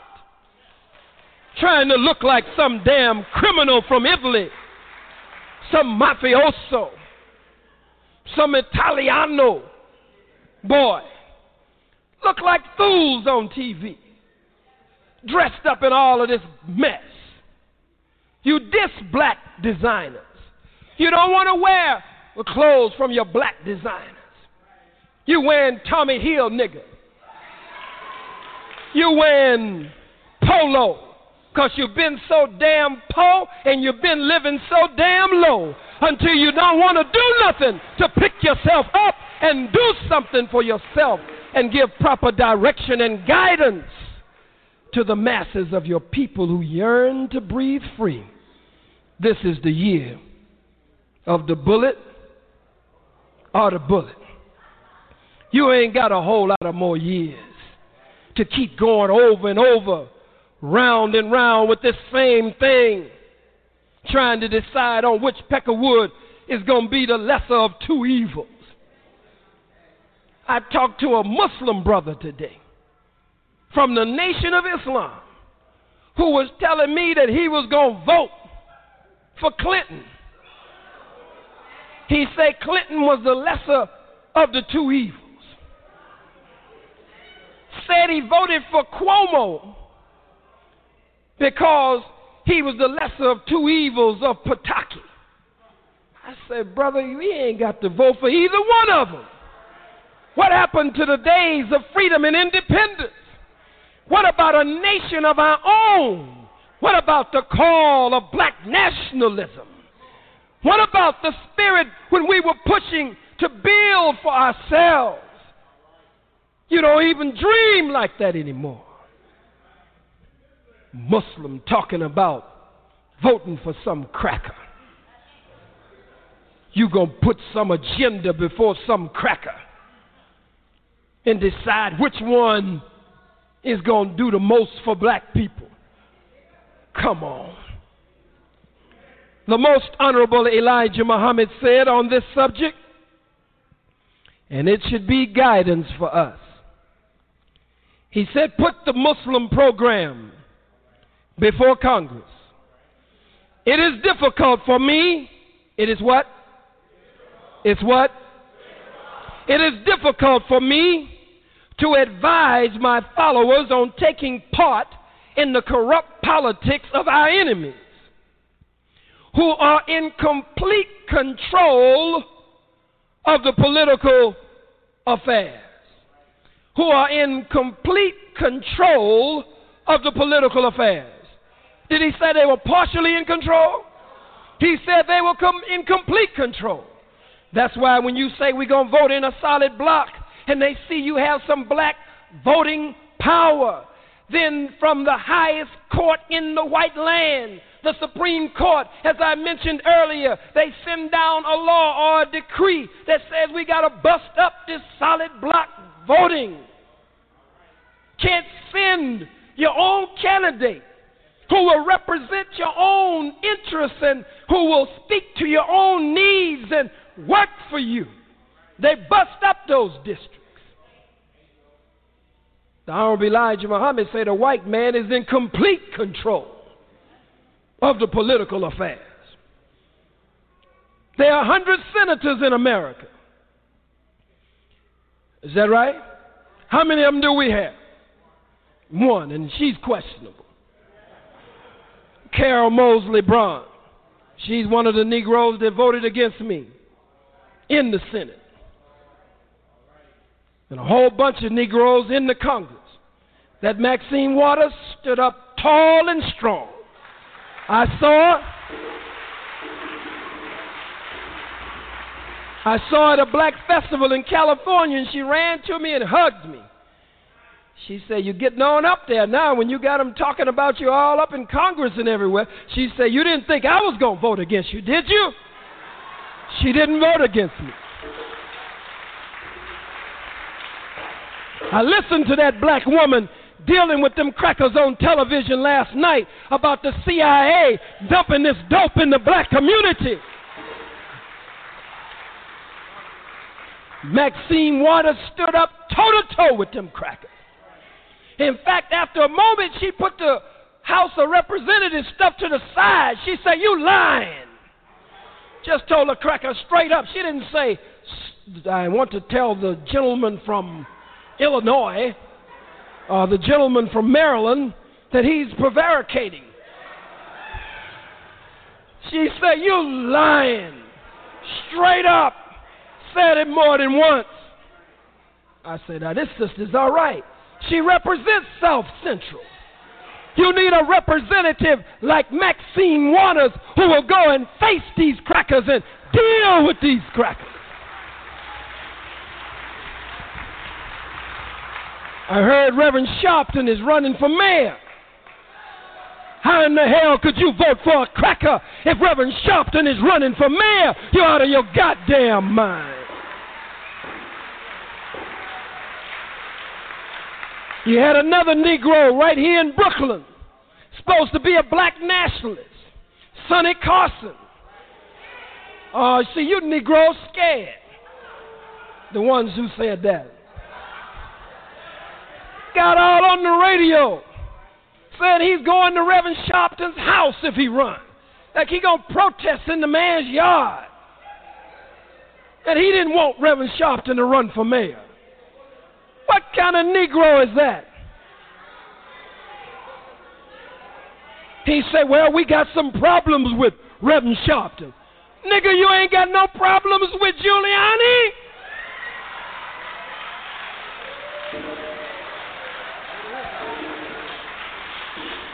You see, I ain't connected to none of you. I want to be connected to all of you. But my stand is a principle stand. If you stand firm and right, I'm with you.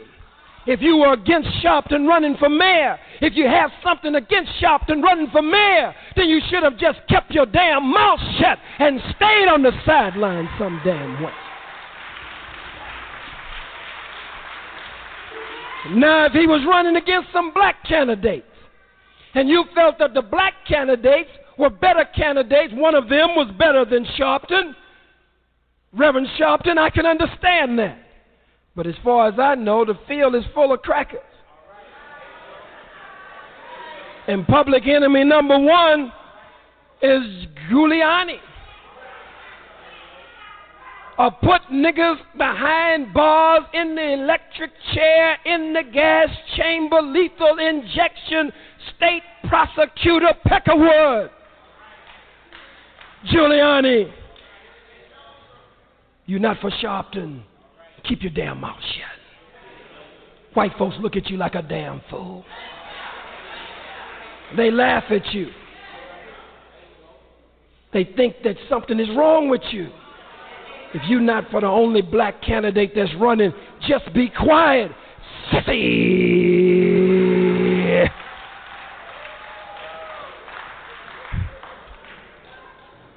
Van Put the Muslim program of reparations and separation before Congress. He says there are many black men and women who make splendid politicians. They could accomplish considerable good if they, like the white politician and his people, were given proper and equal recognition and justice for themselves and their people. If our politicians are to serve us, they must have no fear of the white man when they plead our case in the white courts before white judges. The strongest politician of our kind at that time, or the person who comes nearest, as far as I know, to giving us political justice in the white courts, if he had our complete backing, is Congressman Adam Clayton Powell Jr. This is a message to the black man by the Honorable Elijah Muhammad. Though he is not a Muslim, a Muslim politician is what you need. Let's stop for a moment. It's got to be the right Muslim politician. You don't want no Muslim politician that's going to get in there buck dancing, shuffling and scratching. They got Muslim politicians all over America today. Shuffling and scratching and bootlicking and buck dancing. Thank you, baby with the white man. So the Honorable Elijah Muhammad meant a real Muslim. He meant a righteous Muslim. It's a shame we have to qualify Muslim. Muslim is supposed to mean all of that anyway. But this devil got a lot of power. But Congressman Powell is not afraid and would not be easily bribed, for he is not hungry. There are two other good politicians, but I will not mention them by name at this time.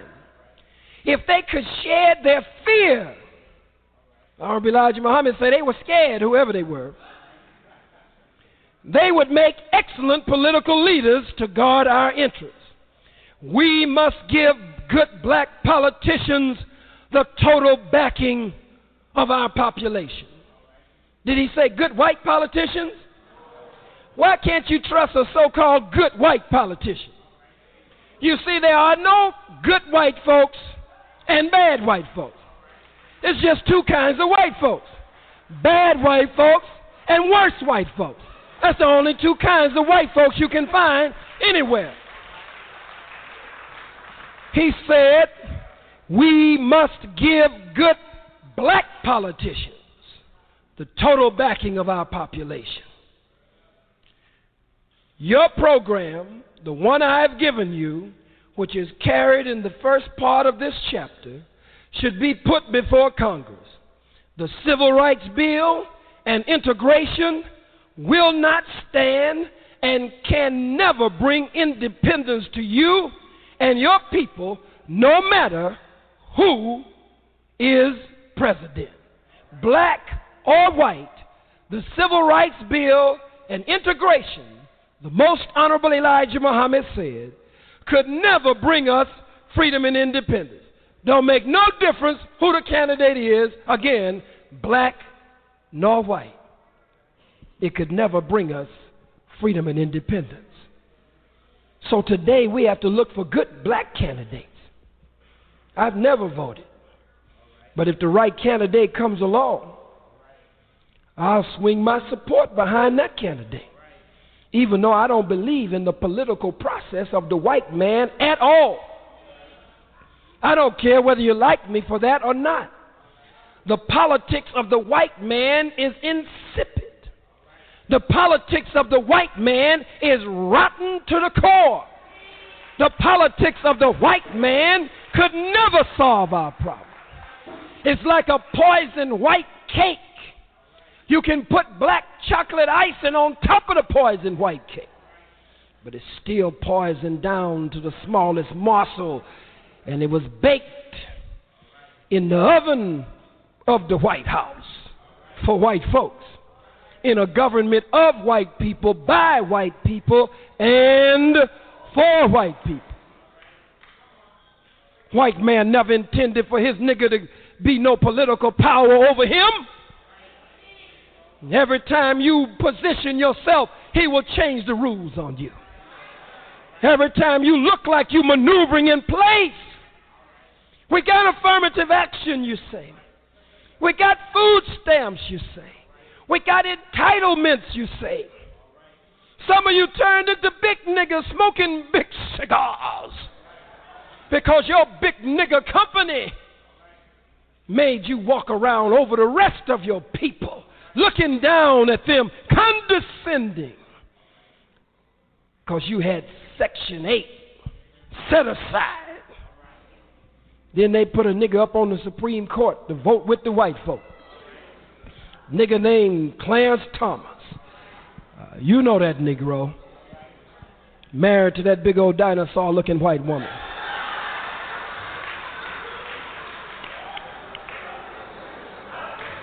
Go home to that white woman and look like Jurassic Park. Nigga got to get up in a step ladder just to get some sugar from that big pack of wood. Why do you do that?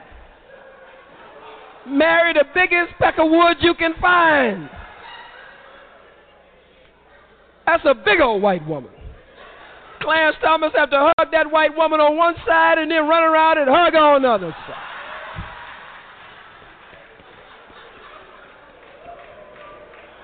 She probably whips Clarence at home. Clarence, you come in here, Clarence. Put him on the Supreme Court. Made him a Supreme Court nigga. Look at it. Now whites are blaming us for the condition of America. All of this happened in Reconstruction. Mel Reynolds is gone. They moved on Arrington down in Alabama. Judge Haste, Parren Mitchell, huh? Marion Barry. He said, They set me up. He said, The bee set me up. they say, Mr. Mayor, would you place both hands on the wall, Mr. Mayor? You're under arrest, Mr. Mayor. You have a right to remain silent, and anything that you say, Mr. Mayor, can be held against you. She set me up.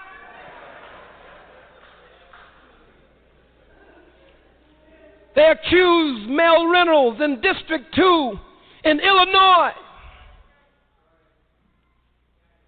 of having sex, a form of statutory rape. Is that right, counsel? With a young girl who says that they really only had phone sex. Hey, I don't know what the age is on phone sex now.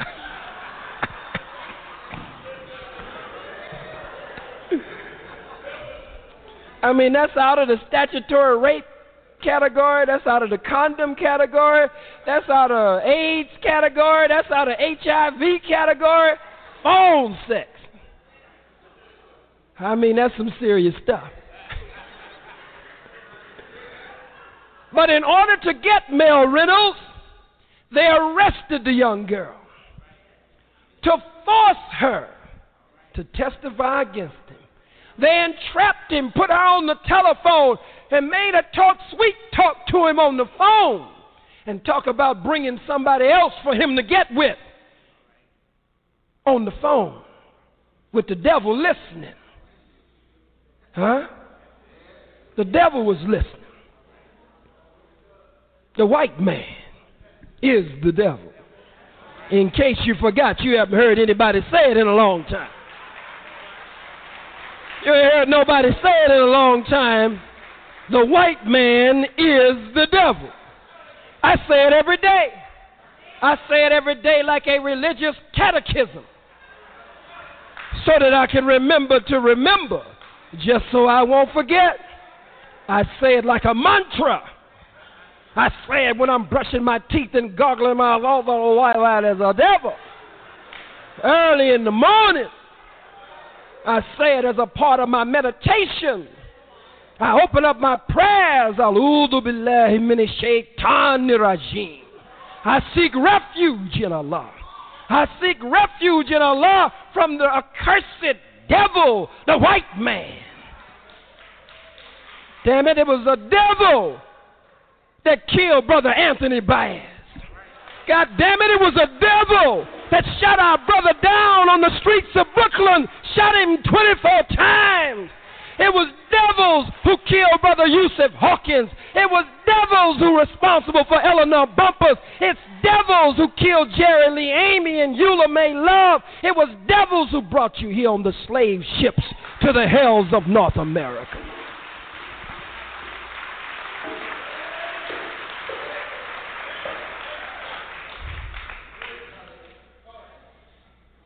You better remind yourself every day.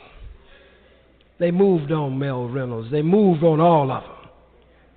Look what they did in Clinton's Congress.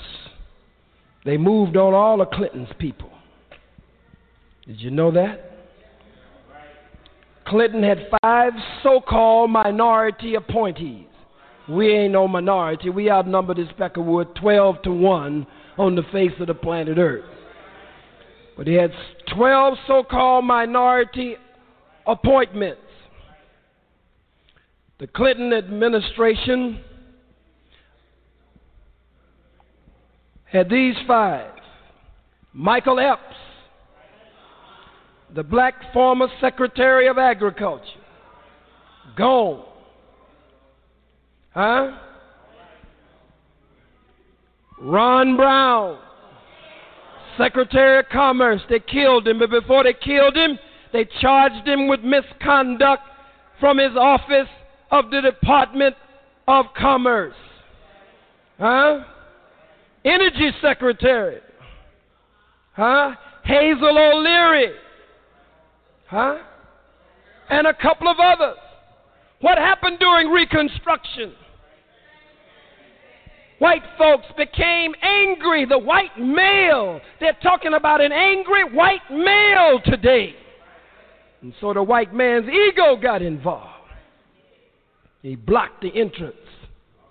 Bishop Henry McNeil Turner, down in Georgia, Bishop Henry McNeil Turner of the AME Church, policemen lined up in front of the door of Congress and would not let Bishop Henry McNeil Turner go in and he had been duly elected by the people. We were even governor.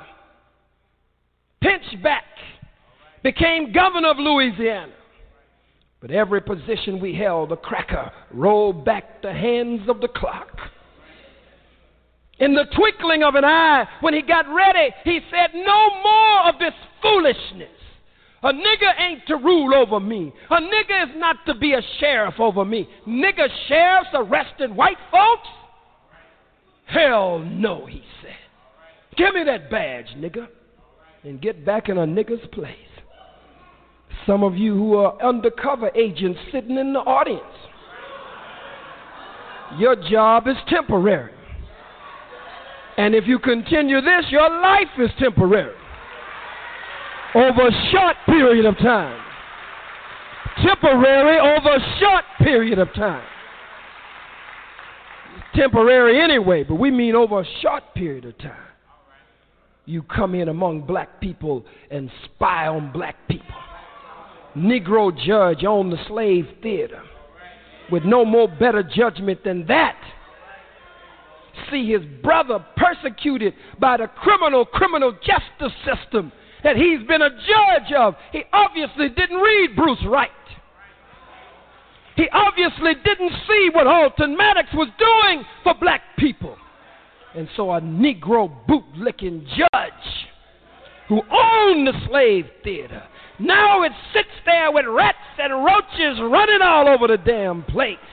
But because white folks put pressure on a nigger judge, the nigger judge padlocked the door and told the white folks, I took care of it, boss. I took care of it for you, boss. Did I do a good job, boss? I put him out, boss. Is I a good nigger, boss? They say, Well, nigger, we got something else for you to do.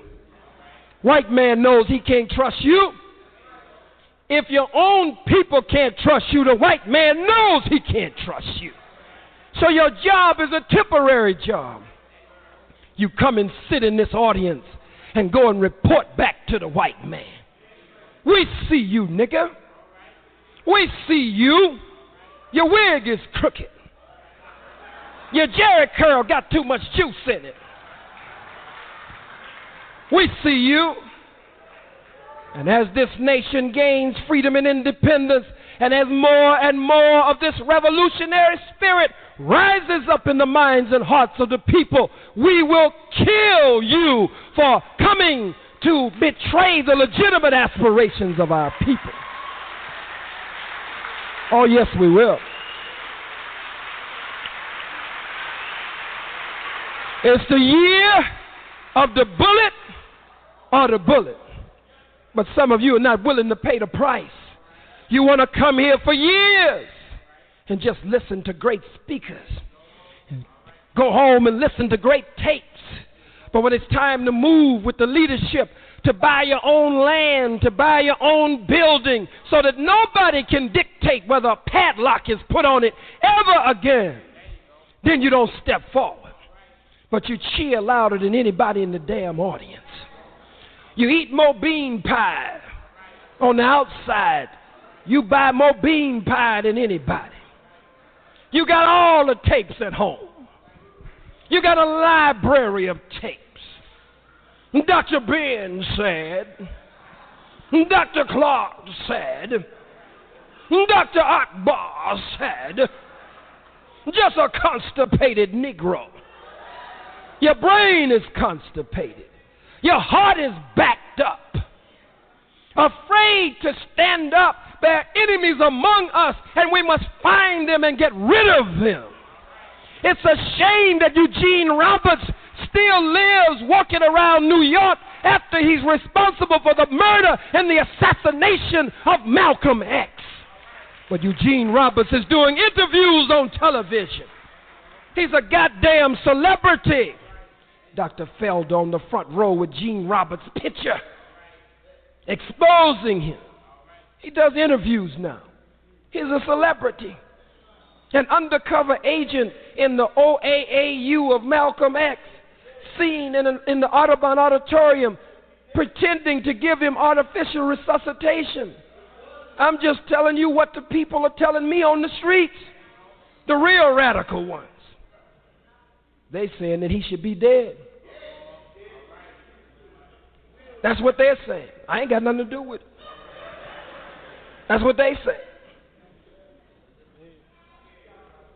William O'Neal with the Panther Party,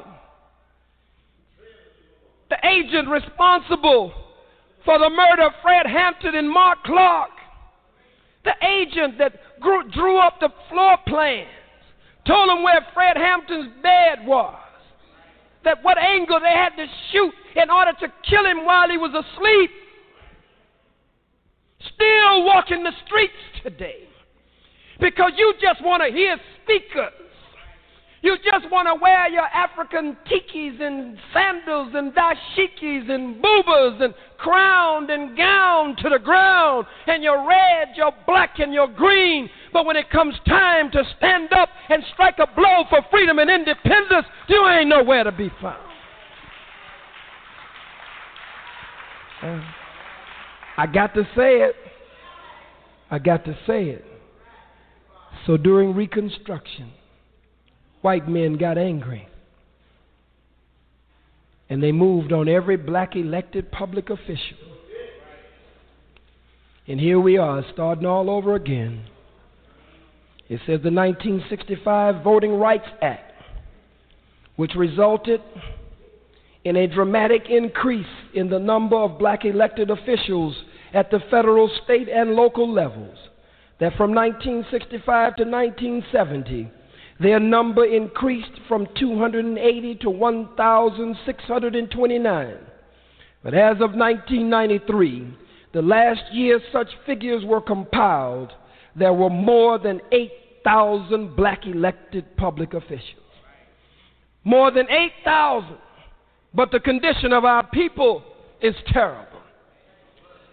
More than 8,000 black elected public officials and black people are still in the mud and the filth and the squalor of the white man's world. Poor, ragged, naked, hungry, and out of doors in the white man's world. And over 8,000 black elected public officials. Jesse Jackson now. Old OG Tom. Old Tom raising up a new Tom. Got Jesse Jackson Jr. now, grooming him to be the new Tom.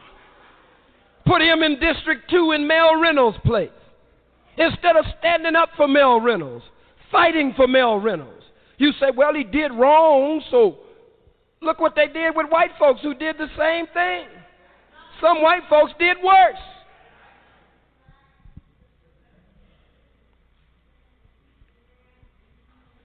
It's important to understand, brothers and sisters, what we're dealing with here. Donald, Bur- uh, Donald Buzz Lukens, an Ohio Republican, served nine days of a 30 day jail term in 1991 for having sex with a 16 year old black girl. He also was ordered to participate in a program for sex offenders. But the cracker said he argued that he could not have contributed to the delinquency of this child because she already was she already was unruly, he said, when he had sex with her. Now this is a Republican from Ohio. 30 days in jail and put him in a program. Mel Reynolds, much more than that. Republican Daniel Crane admitted having a sexual affair with a congressional page. His punishment was censure by the House of Censure by the House of Representatives. They just talk they just talk rough to him. Would the gentleman from Illinois refrain from this kind of conduct? It is not becoming of the high office of the gentleman from Illinois. That's all he got. He had sex at least four times with the page, according to a report by the special counsel to the House Ethics Committee. It started after he, had, he uh, met the 17 year old and uh, gave her a six pack of beer and betted her on a basketball game. After he met her, he made a bet on a basketball game. And they had a six pack of beer. She lost and he did what he wanted to do. Look at it now. The House Ethics Committee also voted to reprimand Representative Gary Studds for his sexual relationship with a male page. Boy, this boy was way out.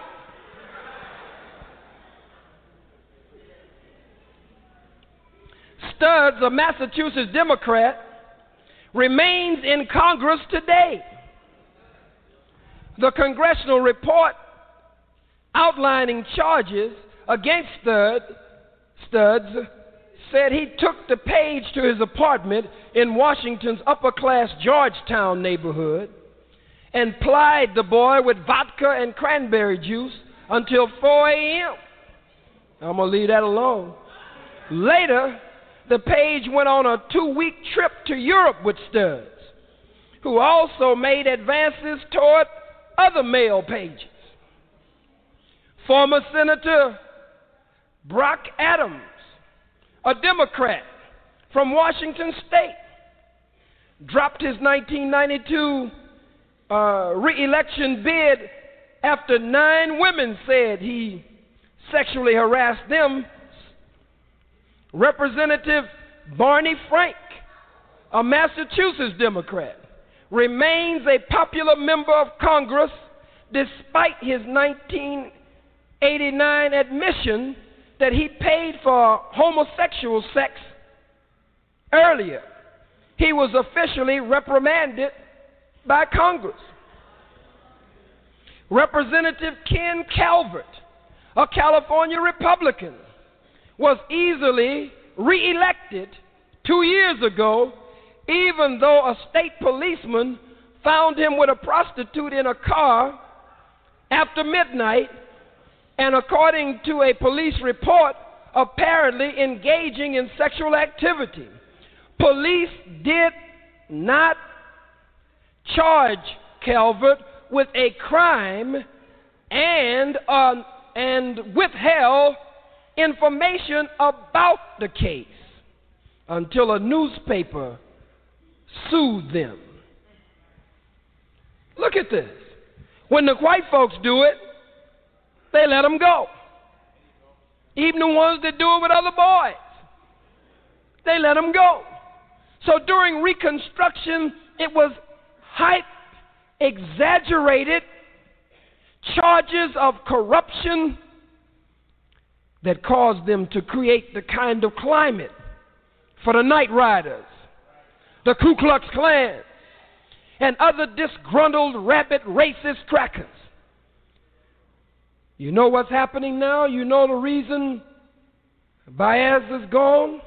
You know the reason we're shot down 24 times and the reason the chokehold is applied all across the country and and and and what's the boy's name? Can't we all just get along? Rodney King.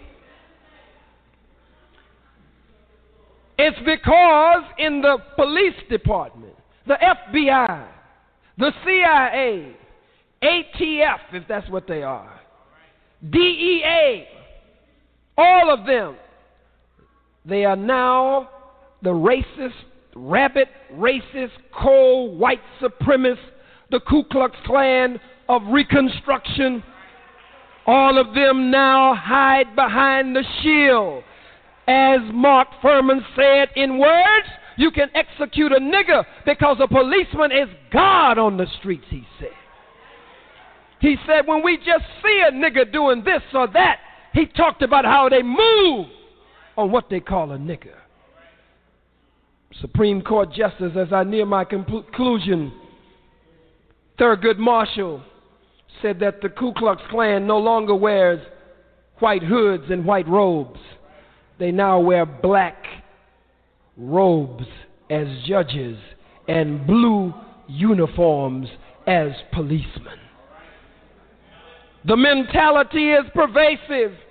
The mentality is everywhere. Bill Clinton wants this conservative cracker to know that he's going to put niggas in their place. He just does it with a smile. Welfare reform. Fastly, in many states, welfare is becoming farewell. They're making sure to let us know you got to go for self. You got to do something for yourself. We can't carry you any longer, nigga. And so, brothers and sisters, as I near my conclusion, I say to you that this is the year of the bullet or the bullet.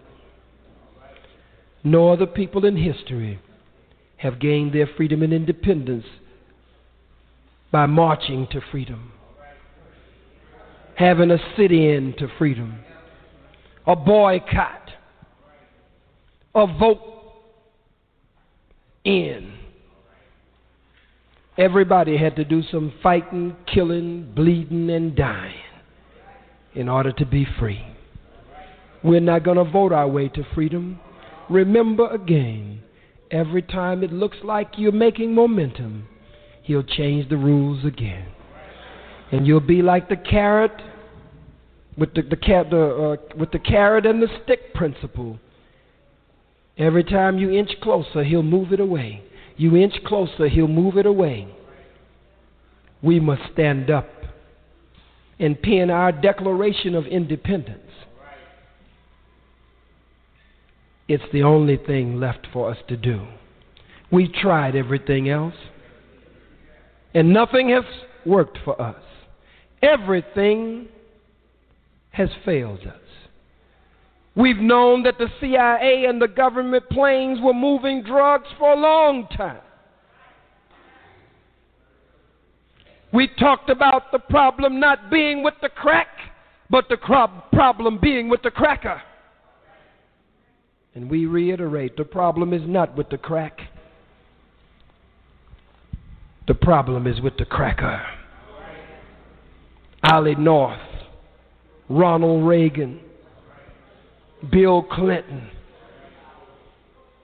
They move drugs on a daily and consistent basis, and the primary target is the black community. War is coming in this country on an escalated scale where the color of our skin will be our uniform. Nerve gas shipments are being made across this country. Concentration camps and internment camps are being reactivated all across this country. War is coming. If our community is not all that we want it to be and it is racked with drugs and police brutality and oppression, that means we're at war. And it won't stop, black man, until you stand up.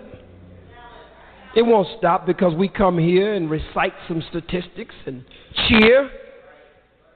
It'll stop when there are black men who are willing to go out and face the crackers on the streets.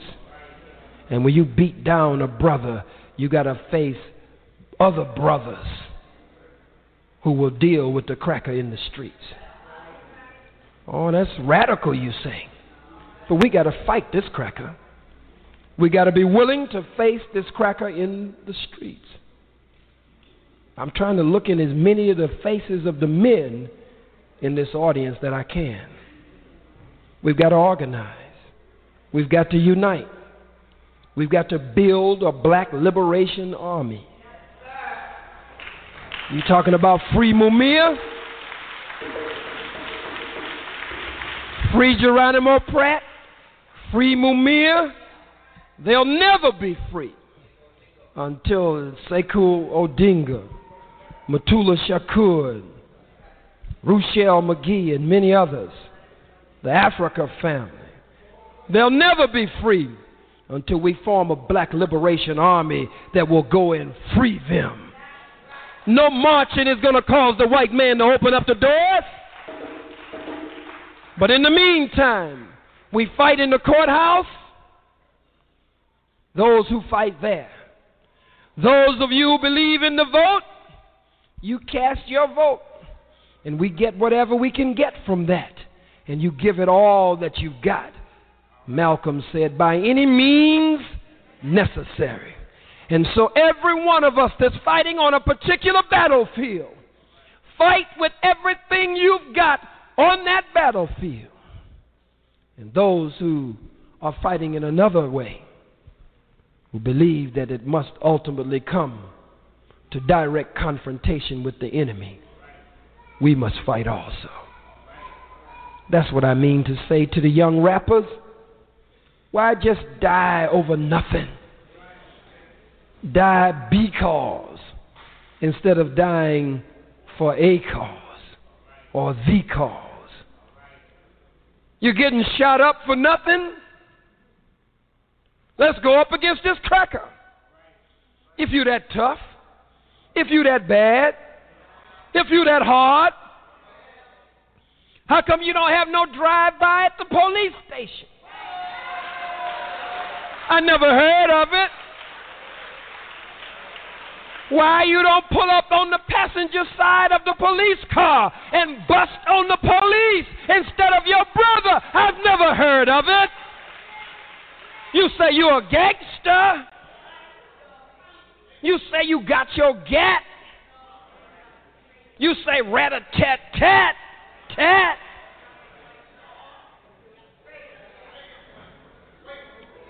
But you don't bust on no crackers. You just kill yourself. Because you're really not a gangster. You're not a gangster, you're a punk. East Coast, West Coast. Cracker is our enemy on the East Coast. The cracker is our enemy on the West Coast. The cracker is our enemy in the South. The cracker is our enemy everywhere. East Coast, West Coast. If you're bad, let's organize and fight this cracker. I'll be with you. God damn it, if you got the heart, I'll lead. But I can't join in a lot of this other stuff. I had a captain who once taught me, Captain Ali Rashid. His famous words were, hold a line. He used to always say, hold a line, man. He'd been or he'd talk to us. He'd say, hold a line. You got to hold a line, man. That's what I intend to do. You can go buck wild with all this foolishness and all of this that we've tried over and over again, and it has failed, but I'm going to hold a line. I'm going to hold a line. I'm going to maintain this course and maintain this position. I met with the Honorable Minister Louis Farrakhan three nights ago. Well, it was Wednesday night. Last Wednesday night it was. It was a week ago. Last Wednesday night. In one case, it was by divine design. In another case, it was by accident. We both attended a funeral in Chicago. And I wasn't sure that he would be there, and he did not know that I would be there. And so we met over the body of our brother, Brother Amir Muhammad, one of the greats in the Nation of Islam. And later we had dinner at the palace. And we talked briefly and I was able to ask him many of the questions that I've wanted to ask him for a long, long time.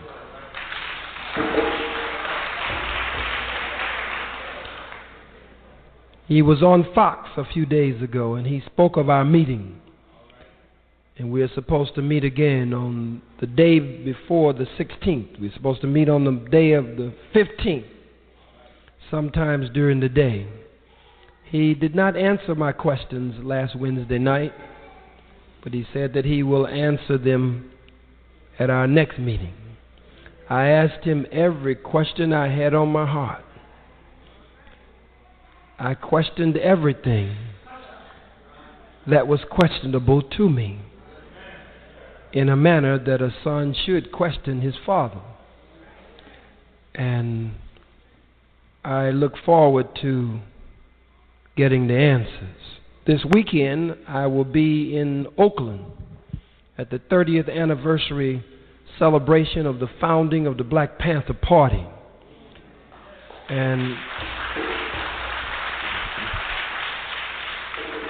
I was there this past weekend and met with uh, many members of the Black Panther Party and Brother Aaron Michaels from Dallas, Texas, the new Black Panther Party, and I will be going back in. I'm still a member of the Nation of Islam, and that is my foundation. But since I do not have a position or a post nor anything of an, by way of assignment to do in the Nation of Islam, I must fight anyway.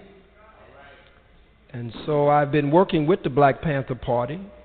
I've been working with the Crips and the Bloods and organizing them into revolutionaries. And I want to help with the rebuilding of the Black Panther Party, but this time from a more black nationalist perspective. And from the balance of the black Muslims and the Black Panther Party, I believe that that's a good foundation to operate from. Still a member of the United African Movement, and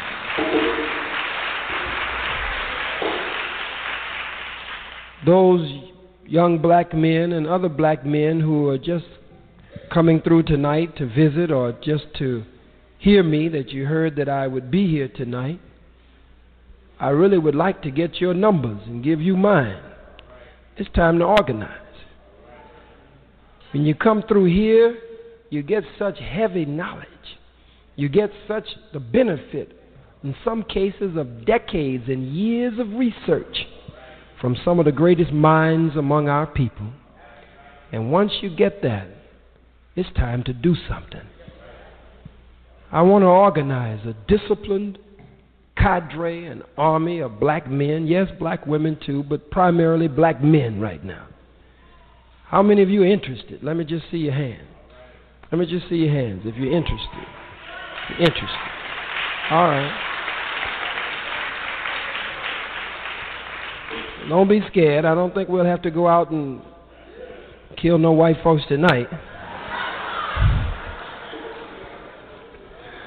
But we might. I believe in self defense. I believe in self defense. And since we are dying at such an alarming rate, being killed at such an alarming rate, we have no other alternative except to unite and to defend ourselves. That is my position and that is my stand. And to whatever degree my spiritual father will allow me to work with the Nation of Islam, I will do that. And at the same time, work as co chairman in helping to rebuild the new Black Panther Party. So I wanted to. Make that announcement here tonight, and I always want to take at least a minute before we close out to take any questions from the audience that you might have. Are there any questions? Brothers or sisters, here's one question here, two questions. Is that it? We have two questions? Three, four. Brothers, question. Walaikum Salam, sir.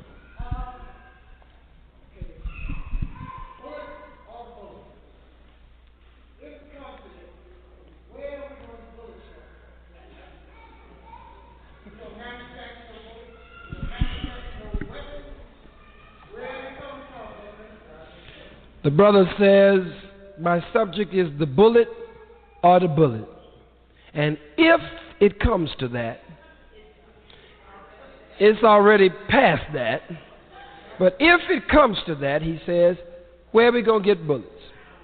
He said, we don't manufacture no bullets. Where are we going to get bullets? My brother, I respect your question. But I must say to you, when I hear a question like that, it is a question that is from a position of lack of confidence.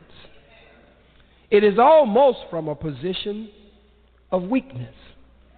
It is true the white man makes the guns and he makes the bullets. And it is equally as true that my subject, the bullet or the bullet, didn't just deal with a physical bullet, but it dealt with standing up, fighting on all fronts, as I said, and not depending so much on the old things that have already failed us. So the bullet or the bullet, in one sense, was a metaphor, but in another sense, it was literal. We can always get bullets, brother. We can always get guns, even if it's from the body of our enemy. There's so many guns, I don't have to go out and tell black people to arm themselves. Black people are already armed. I just get sick of these Negroes, Reverend James Bevel, and some of these other Negroes running around the country talking about turn in your gun for a Bible or a Holy Quran. Now, what young brothers are going to come in and give their gun up for a Holy Quran or give their gun up for a Bible? Some of these other sick Negroes telling black people to turn in their guns for some Power Ranger tickets. Turn in your gun so you can go see the Knicks play. Are you serious? I don't have to tell black people to arm themselves. The black people's nature and the God of nature. And the first law of nature dealing with self defense and self preservation under these conditions will dictate to you what is necessary. But let's go even further. It is not the gun in and of itself that wins the war. The French white man, the British white man, and the American white man fought the Viet Cong. Little people, some of them not even five feet tall. Huh? They didn't have any great airplanes, great tanks, great jets, great bullets, great guns and artillery, but they had the determination to be free. And so when the French white man went in with all of his armory and his guns and his manufacturing of all of that, they beat the hell out of the French white man and drove him out in shame and disgrace. When the English white man went in, they beat the hell out of him and drove him out in disgrace. And when the American white man went in, he tried to bomb them back into the Stone Age. And so they built underground cities, underground tunnels. He dropped tons and tons of napalm and bombs on them on a daily and a nightly and a consistent basis. And they built underground cities. They got off the top of the ground and went underground. They had a determination to be free. They cut crackers' throats with the metal from crashed airplanes. They took the cracker's own weapons and killed him with his own weapon, the way David took Goliath's sword and cut Goliath's head off with his own sword. They terrorized crackers. They had crackers scared to death. They built and made all kinds of traps and contraptions that created psychological fear and terror in the mind of the cracker. This cracker is a punk. This cracker is a sissy. This cracker bombs black churches and kills black babies and attacks unarmed, handcuffed black men and women. What would this cracker do if you stood up and fought this cracker? If you stood up and fought this cracker, yes, we'll lose some lives. Damn it, I might be the first to die, but so what? It's the price of freedom. You just want to quote freedom.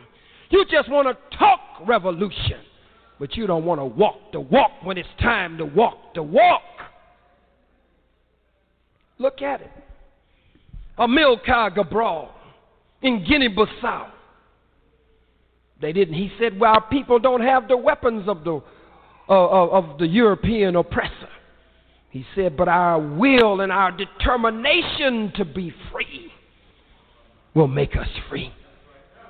And so they fought the cracker, the European.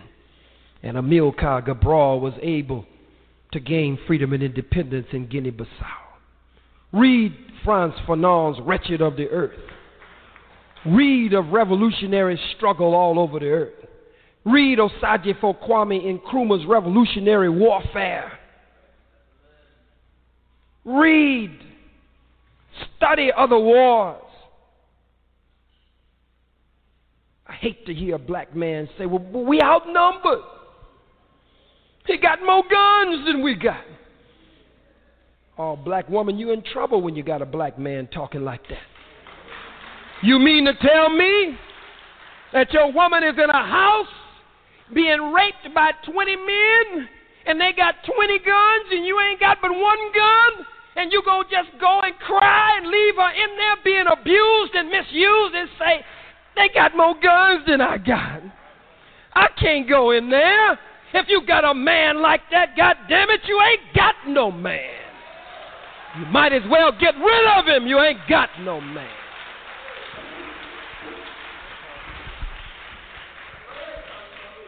A real man has got a face. A real man has got to determine the strategy for going in there and getting his woman out and taking some of the enemy out. That's a real man. And if it comes down to it, a real man is willing to give his life for his women and his children and his people and his nation. If necessary, a real man, if it comes down to it and he can't get out, it's the nature of revolution. A real man is willing to blow up the whole goddamn house and say, You got her, I love her, but all of you will die. You won't do another black woman like that. There's a price for revolution. What will you do to be free? That's the question. Malcolm used to say, You want to know when you'll get free? He said, You'll get free when you let your enemy know that you're willing to do anything to be free. You're willing to do anything to be free. If your enemy can judge how far you'll go, if your enemy can set up the terms of war from The Hague, uh, from the, uh, uh, the United Nations, or uh, Malcolm said, Take your case before a world court. That world court is controlled by the white man. One white woman, one white man, Albright, full bright, whatever the cracker's name is, can go and cast one veto vote and strike down everything that came up. One white woman. What's, what's the, the other terms of international war? The, this conference and that conference? You can't let your cracker determine for you war. So, my brother, I know we're outnumbered, but I don't understand. Are we saying don't fight because we are, he got more guns than us? Are we saying we can't fight because he'll kill us? He's killing us anyway. At least fight back. You can't just die. Yes, sir.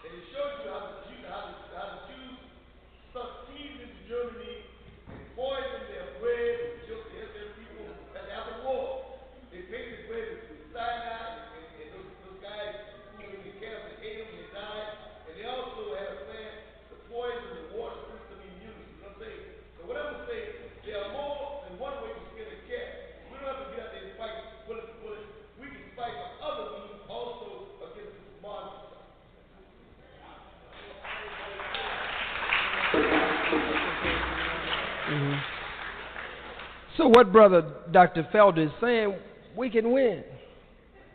When the Mau Mau's rose up under Jomo Kenyatta, they cut up glass and put it in the food, poison in the food. They did everything that was necessary to gain freedom and independence. But as a man, as a woman, you can't just die.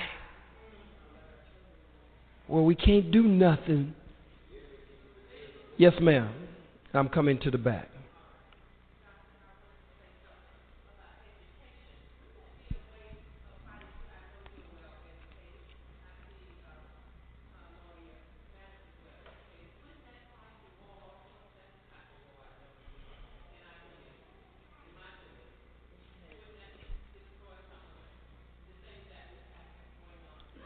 Education would help a little bit, but he'll shoot a PhD the same as he would one that didn't graduate from school.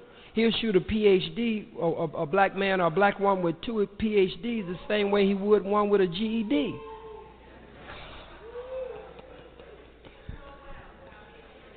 He'll shoot me in my mouth. It, they tried to kill me before. I know I speak well, but that's by Allah's grace. But my point is that yes, education is key. It's important. We must be wise. Look, Dr. Felder stood up. He's talking about strategy. He's talking about military science, and he's talking about all of the, the, the, the, the different facets of the art of war.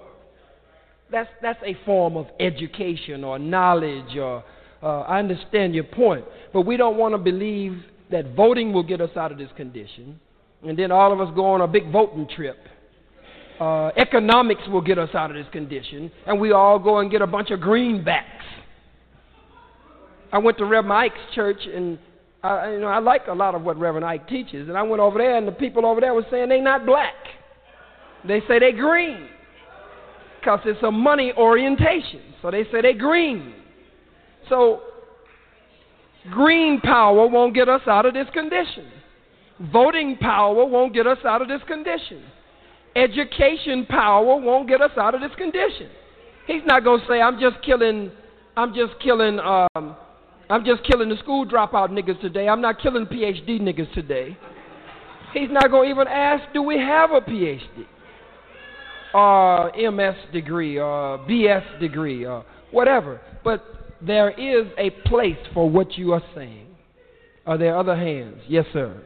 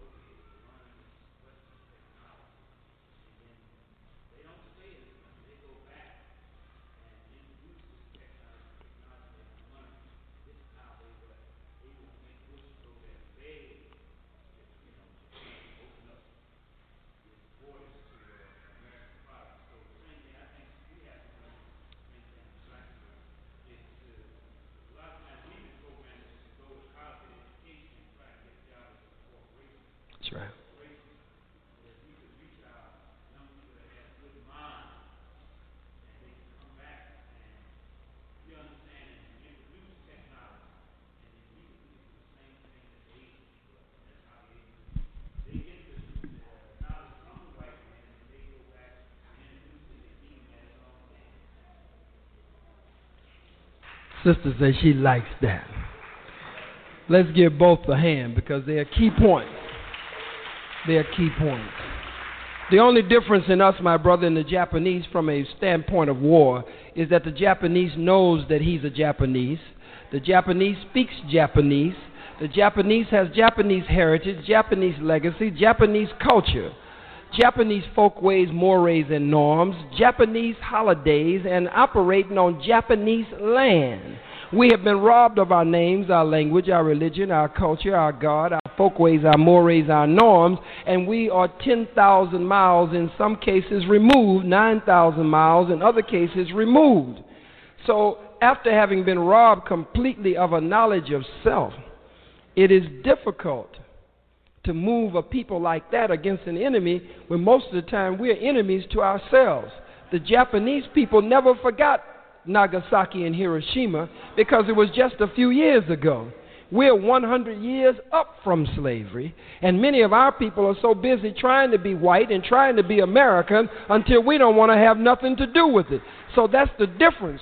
So back to both of your points, it's going to take psychological warfare. It will take what sister called education, but and what you're calling gaining skills and gaining knowledge. It's a psychological warfare. What I'm doing up here tonight for these next few minutes, what I'm doing in some cases is shock treatment for some of you.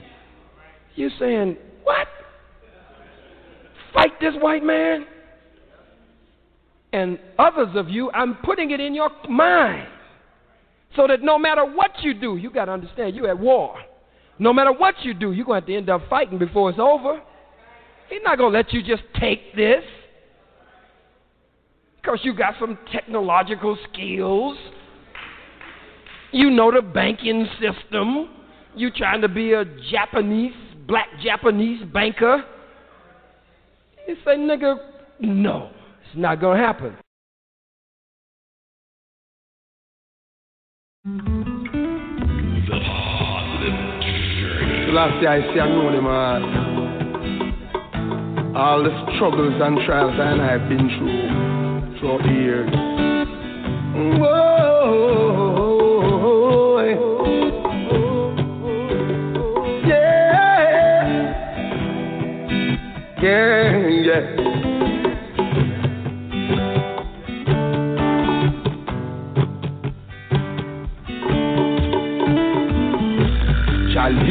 To my prayer, give ears to my cry. Cause too much youth has suffered, too much youth to die. Too much youth to die. Go barrows under your wings, they go under your bosom. Cause too much of your people exposed to destruction. Rasta man, make them conquer we. We see where them up to with them evil policy. No make them conquer we. Pollution and them sin, no make them give it away. No make them conquer we. We see where them up to with them evil policy. No make them conquer we.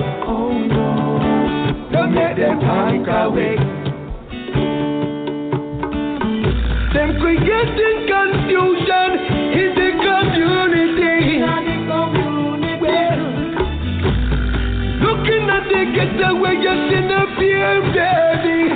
Little business.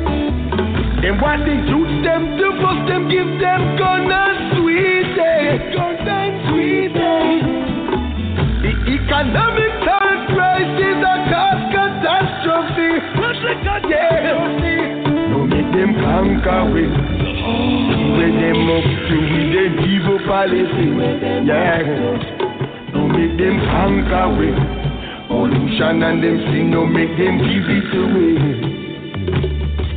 No make them conquer we. We see where them up to with them evil policy. Yeah. No make them conquer we. No make them conquer we.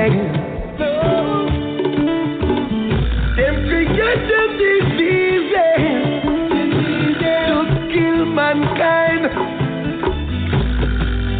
Psychological warfare all over the land. Youth and youth, they sit and strive over sin. Don't make them conquer wedding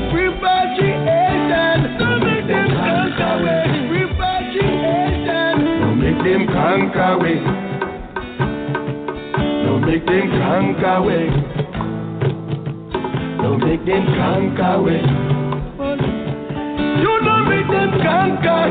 Don't make them conquer. Don't make them conquer we. Pollution and. Don't make them conquer we. Don't make them conquer we. We see where them up. Don't make them conquer we wano not mankawe